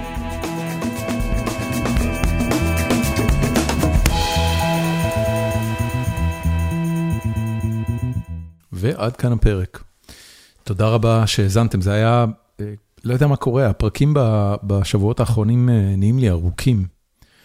אני לא מצליח לגמור שום פרק בפחות משעתיים, וגם שם אני מרגיש שיש עוד הרבה על מה לדבר, ואני לא יודע אם זה בגלל שבאמת יש הרבה על מה לדבר עם האורחים, או שאני נהנה יותר מדי מהשיחה, ובסוף זה יוצא טרחני. יש הרבה חבר'ה שמאזינים לנו, ששולחים לי הודעות על בסיס קבוע, ואני מת על זה. אז, אז, אז אני אשמח לפידבק על העניין הזה. אם אתם מרגישים שהפרקים ארוכים לכם מדי, אז, שלחו לי איזה הודעה, או סתם תכתבו בפורום. את החפירה שלי היום אני הולך להקדיש לתיאטרון. אם אתם לא אוהבים תיאטרון, אם תיאטרון זה מדיום שמעצבן אתכם, לא משנה מאיזה סיבה, אז, אז החפירה הזאת היא לא בשבילכם. ביום ראשון האחרון הלכתי עם משפחתי במסגרת המנוי השנתי שיש לנו לברודוויי אין אוסטין, שזה מחזות זמר מברודוויי שמגיעים לאזור אוסטין. הלכנו לראות את המיוזיקל Hairspray, שהוא מיוזיקל חמוד, מאוד מאוד מאוד מצליח, זוכה בשלל פרסי טוני. במקור הוא היה סרט של ג'ון ווטרס, אחד מבמאי הטראש האהובים עליי בכל הזמנים, והוא היה סרט די מחורבן. בעקבות המיוזיקל שראינו אתמול, אז, אז חזרתי וראיתי קצת את הסרט, והוא באמת חתיכת שעמומון, אבל כל האלמנטים החתרניים לתקופתו נמצאים שם. השנה שבה הוא יצא הייתה 1988, והסרט עוסק בקבלה של נשים ונערות שמנות, לא overweight, אלא obese. הוא מתעסק במתחים בין גזעיים בבולטימור של 1962, שבה הייתה סוג של, אני לא יודע אם מבחינה חוקית או לא, אבל הייתה בוודאי הפרדה בין שחורים ללבנים, ולא היה עולה על הדעת שבתקשורת הממוסדת האמריקאית, אנשים שחורים היו רוקדים עם לבנים או מה שזה לא יהיה. והמיוזיקל כמובן לוקח את זה למקומות הרבה הרבה יותר חמודים, לדבר על, סוש, על, על, על אינטגרציה גזעית בארצות הברית בשנים שבהם יצא המיוזיקל, זה כבר הרבה הרבה הרבה יותר קול, זה לא שנות ה-80 המאוחרות שהם סוף עידן רייגן. אלא הם, המיוזיקל יצא בשנים הרבה יותר ליברליות, פוסט קלינטון, אולי אפילו בתקופת אובמה. והסרט מציג את זה בצורה נורא חמודה, כמובן השירים הם פגז, באמת, שיר שיר, הם, הם בו זמנית נשמעים כמו שירים מעולים ששמעת כבר הרבה פעמים, ו, וזה בסופו של דבר מוזיקה חדשה, זאת אומרת זה הכל חדש. זה מזכיר מאוד את Little Shop of Horrors, חנות קטנה ומטריפה, שגם לה היה סיפור של סרט מחורבן שהפך למיוזיקל בברודוויי, שהפך לסרט מאוד מצליח. וגם במקרה של הרספי, אחרי שהמוזיקה, אחרי שהמיוזיקל הצליח בברודוויי, אז עשו ממנו סרט, בתקציב לא מבוטל, סרט של 75 מיליון דולר תקציב. והוא נחשב לסרט, הוא נחשב למיוזיקל ברודוויי שהפך לסרט קולנוע המצליח ביותר בהיסטוריה. עלה 75 מיליון דולר להפיק אותו, והוא עשה בקופות למעלה מ-200 מיליון דולר. ג'ון טרבולטה, שמשחק שם תפקיד של אישה, את האימא של טרייסי הגיבורה, היה מועמד על זה לגלובוס זהב, ואולי גם זכה על זה על גלובוס זהב, אני לא בדיוק זוכר. בכל מקרה, סרט פצצה, מיוזיקל על הבמה פצצה, לא פחות. שירים כאילו מעולים ושירה מדהימה ופשוט אחלה fun. והילדים שלי, שהם באופן כללי מתעצבנים כל פעם שאני מכריח אותם לצרוך תרבות, אפילו לא נקרא לזה תרבות גבוהה, סתם תרבות, לא נהנו במיוחד. זאת אומרת, זה היה להם נחמד, אבל הבן שלי ישן לי על הכתף כמעט כל החצי הראשון, בין היתר כי הוא משחק פורטנייט עד 4 לפנות בוקר וגמור מעייפות למחרת, אז הוא היה פשוט גמור מעייפות. סליחה, אני צריך לתקן את עצמי, הוא לא משחק פורטנייט, הוא משחק רוקט ליג, והוא מתקדם ב ranks ממש יפה, והוא שחקן ברמה מאוד גבוהה, וזה באמת מדהים לראות אותו משחק, אבל הוא שיחק עד 4 בבוקר, ולכן ה musical לא ממש עניין אותו. הבת שלי, שגם הייתה ערה עד מאוד מאוחר, הייתה עייפה ונמנמה לה קצת במחצית הראשונה, ובחצי השני כבר נהנו מזה. ואז היה לנו שיחה ארוכה בדרך הביתה על, זה, זה ה musical האחרון לעונה הזאת, ראינו שישה musicals בעונה הזאת, סליחה, שש הצגות, חמישה מתוכם היו musicals, אחד מהם לא היה musical, זה היה אל תיגעו בזמיר, To Kill a Mockingbird של אירון סורקין, שהיה מעולה בעיניי. ואז בדרך הביתה דיברנו על העונה הבאה, והאם אנחנו נרשמים אליה או לא, דיברנו על מה המיוזיקל שיש בה, יש שם את Book of Mormon ואת Frozen ואת uh, הגרסה הבימתית של Frozen ואת... Uh, מה עוד יש שם? יש שם מיוזיקל על טינה טרנר ו-My Fair Lady, גברתי ענווה. Uh, הצגות טובות, הצגות רציניות, הפקות מרשימות בטירוף, כאילו איך אפשר לא ליהנות מזה? והילדים שלי ממש התחננו שאני לא אגרור אותם לזה עוד עונה, שזה לא כיף להם, שהם לא אוהבים את זה. ואני חשבתי על הילדות שלי. אני גדלתי, כמו שאתם ודאי יודעים, גדלתי בחיפה, ובחיפה באותם שנים, תיאטרון חיפה, התיאטרון הרפרטוארי הרשמי של העיר חיפה, היה תיאטרון לא פחות ממדהים. אני לא מבין איך התמזל מזלי בשנים האלה לראות את ההצגות האלה, אבל... אבל יצא שלאורך שנות ההתבגרות שלי, שזה בעיקר מאמצע שנות ה-80 עד, לא יודע מה, שנת 2000, שאז כבר עברתי לגור בתל אביב והפסקתי לצרוך את תיאטרון חיפה, באותם שנים היה קאסט מופלא, קבוע, רפרטוארי בתיאטרון חיפה, היו שם מוני מושונוב וקרן מור באיזושהי תקופה, ובאמת שחקנים נהדרים ומעולים. והמחזות כל עונה, היו לצד כמה מחזות קלאסיים, כמו שצריך, איזה איזה משהו משמח לב כזה, שאנשים ישמחו לפתוח את הכיסים בשבילו. היו גם הרבה מחזות מקוריים, והיו שם חנוך לוין, והיו שם ניסים אלוני, היו שם באמת מחזות שאני, והפקות, גם גם שייקספיר, גם דברים אחרים. סיפור הפרברים היה באיזשהו שלב עם מקי אבני ו... מיטל טרבלסי ונועה תשבי בתפקידים הראשיים, שזה עד היום אגב, ראיתי את את סיפור הפרברים West Side Story, ראיתי אותו על הבמה כמה פעמים.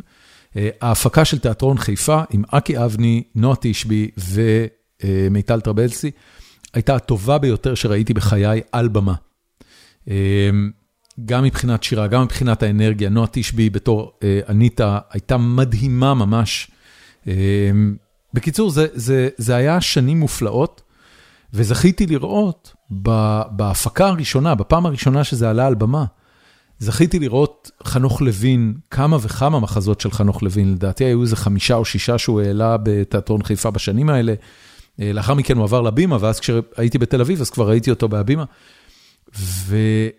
והיום במבט לאחור, אני מסתכל על זה ואני אומר, בואנה, זה היה פשוט פרץ אדיר של תיאטרון מעולה, שלא זכיתי לו מאז.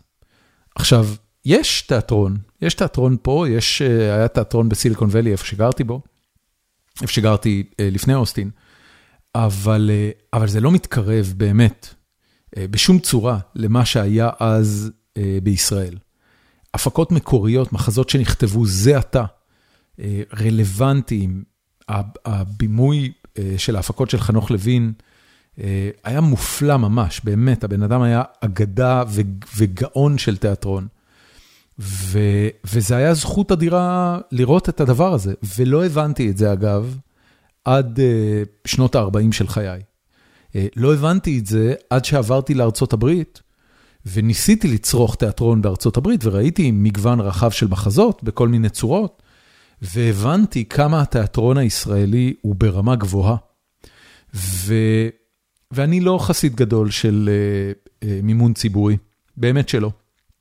אני מסתכל הרבה פעמים על העלויות של התיאטרון בארץ, ואני רואה כש, כשנכנסים לעניין של ישיבות ו, וחרדים וכמה מממנים את הישיבות וזה, אז, אז, אז עולה עניין התיאטרון וכמה גדול תקציב התיאטרון וכולי וכולי, ואני, ואני בעניין הזה בצד ה... קפיטליסטי ליברלי, זאת אומרת המדינה באמת לא צריכה לממן תיאטרון. אבל אני לא יכול להתכחש לעובדה, כשוחר תרבות, כאוהב תרבות, שבשנים ההם, ואולי גם היום, אני לא יודע את זה, בשנים ההם התיאטרון המקורי במימון המדינה, שלא היה מצליח להיווצר בשום צורה אחרת, כי אני לא, אני לא חושב שחנוך לוין היה מצליח לכתוב את המחזות שלו ולהעלות אותם, אם זה לא היה תיאטרון רפרטוארי במימון מדינה. חנוך לוין, המחזות שלו הם הרבה פעמים קודרים, הוא מתעסק בנושאים כבדים, זה לא מסחרי. ועדיין העלו את כל, ה, או, או, או חלק גדול מהמחזות שלו, ואלה היו דברים מופלאים ממש. אז כשאני, כשאני מתלבט עם עצמי לגבי תיאטרון רפרטוארי במימון מדינה, כן או לא, ובאופן כללי, האם המדינה צריכה לסבסד אומנות, את הנקודה הספציפית הזאת אין לי איך לענות עליה. יש דברים שאם לא היה מימון ציבורי, הם לא היו עולים. ולגבי הילדים שלי, אני אמשיך לגרור אותם לתיאטרון. זה, ה, זה הפינה הקטנה שלי, זה הטובה הקטנה שהם עושים לי. אני אומר להם, תקשיבו, אני עושה בשבילכם מלא דברים, אתם תעשו את זה בשבילי. תבואו איתי לתיאטרון, וכשתגדלו אנחנו ננהל את השיחה הרצינית, אם באמת זה היה שווה את זה או לא, אם זכיתם או לא זכיתם, ומה אתם חושבים על זה. אז אני אמשיך לגרור אותם לתיאטרון, ואני מקווה שיום אחד הם יבואו אליי ויגידו לי, צדקת. או לפחות שהם יחשבו את זה, לא חשוב אם הם יגידו לי, יחשבו על זה, ויגררו גם את הילדים שלהם לתיאטרון. זהו, עד כאן הפרק ועד כאן החפירה שלי. תודה רבה שהאזנתם, נתראה בפרק הבא.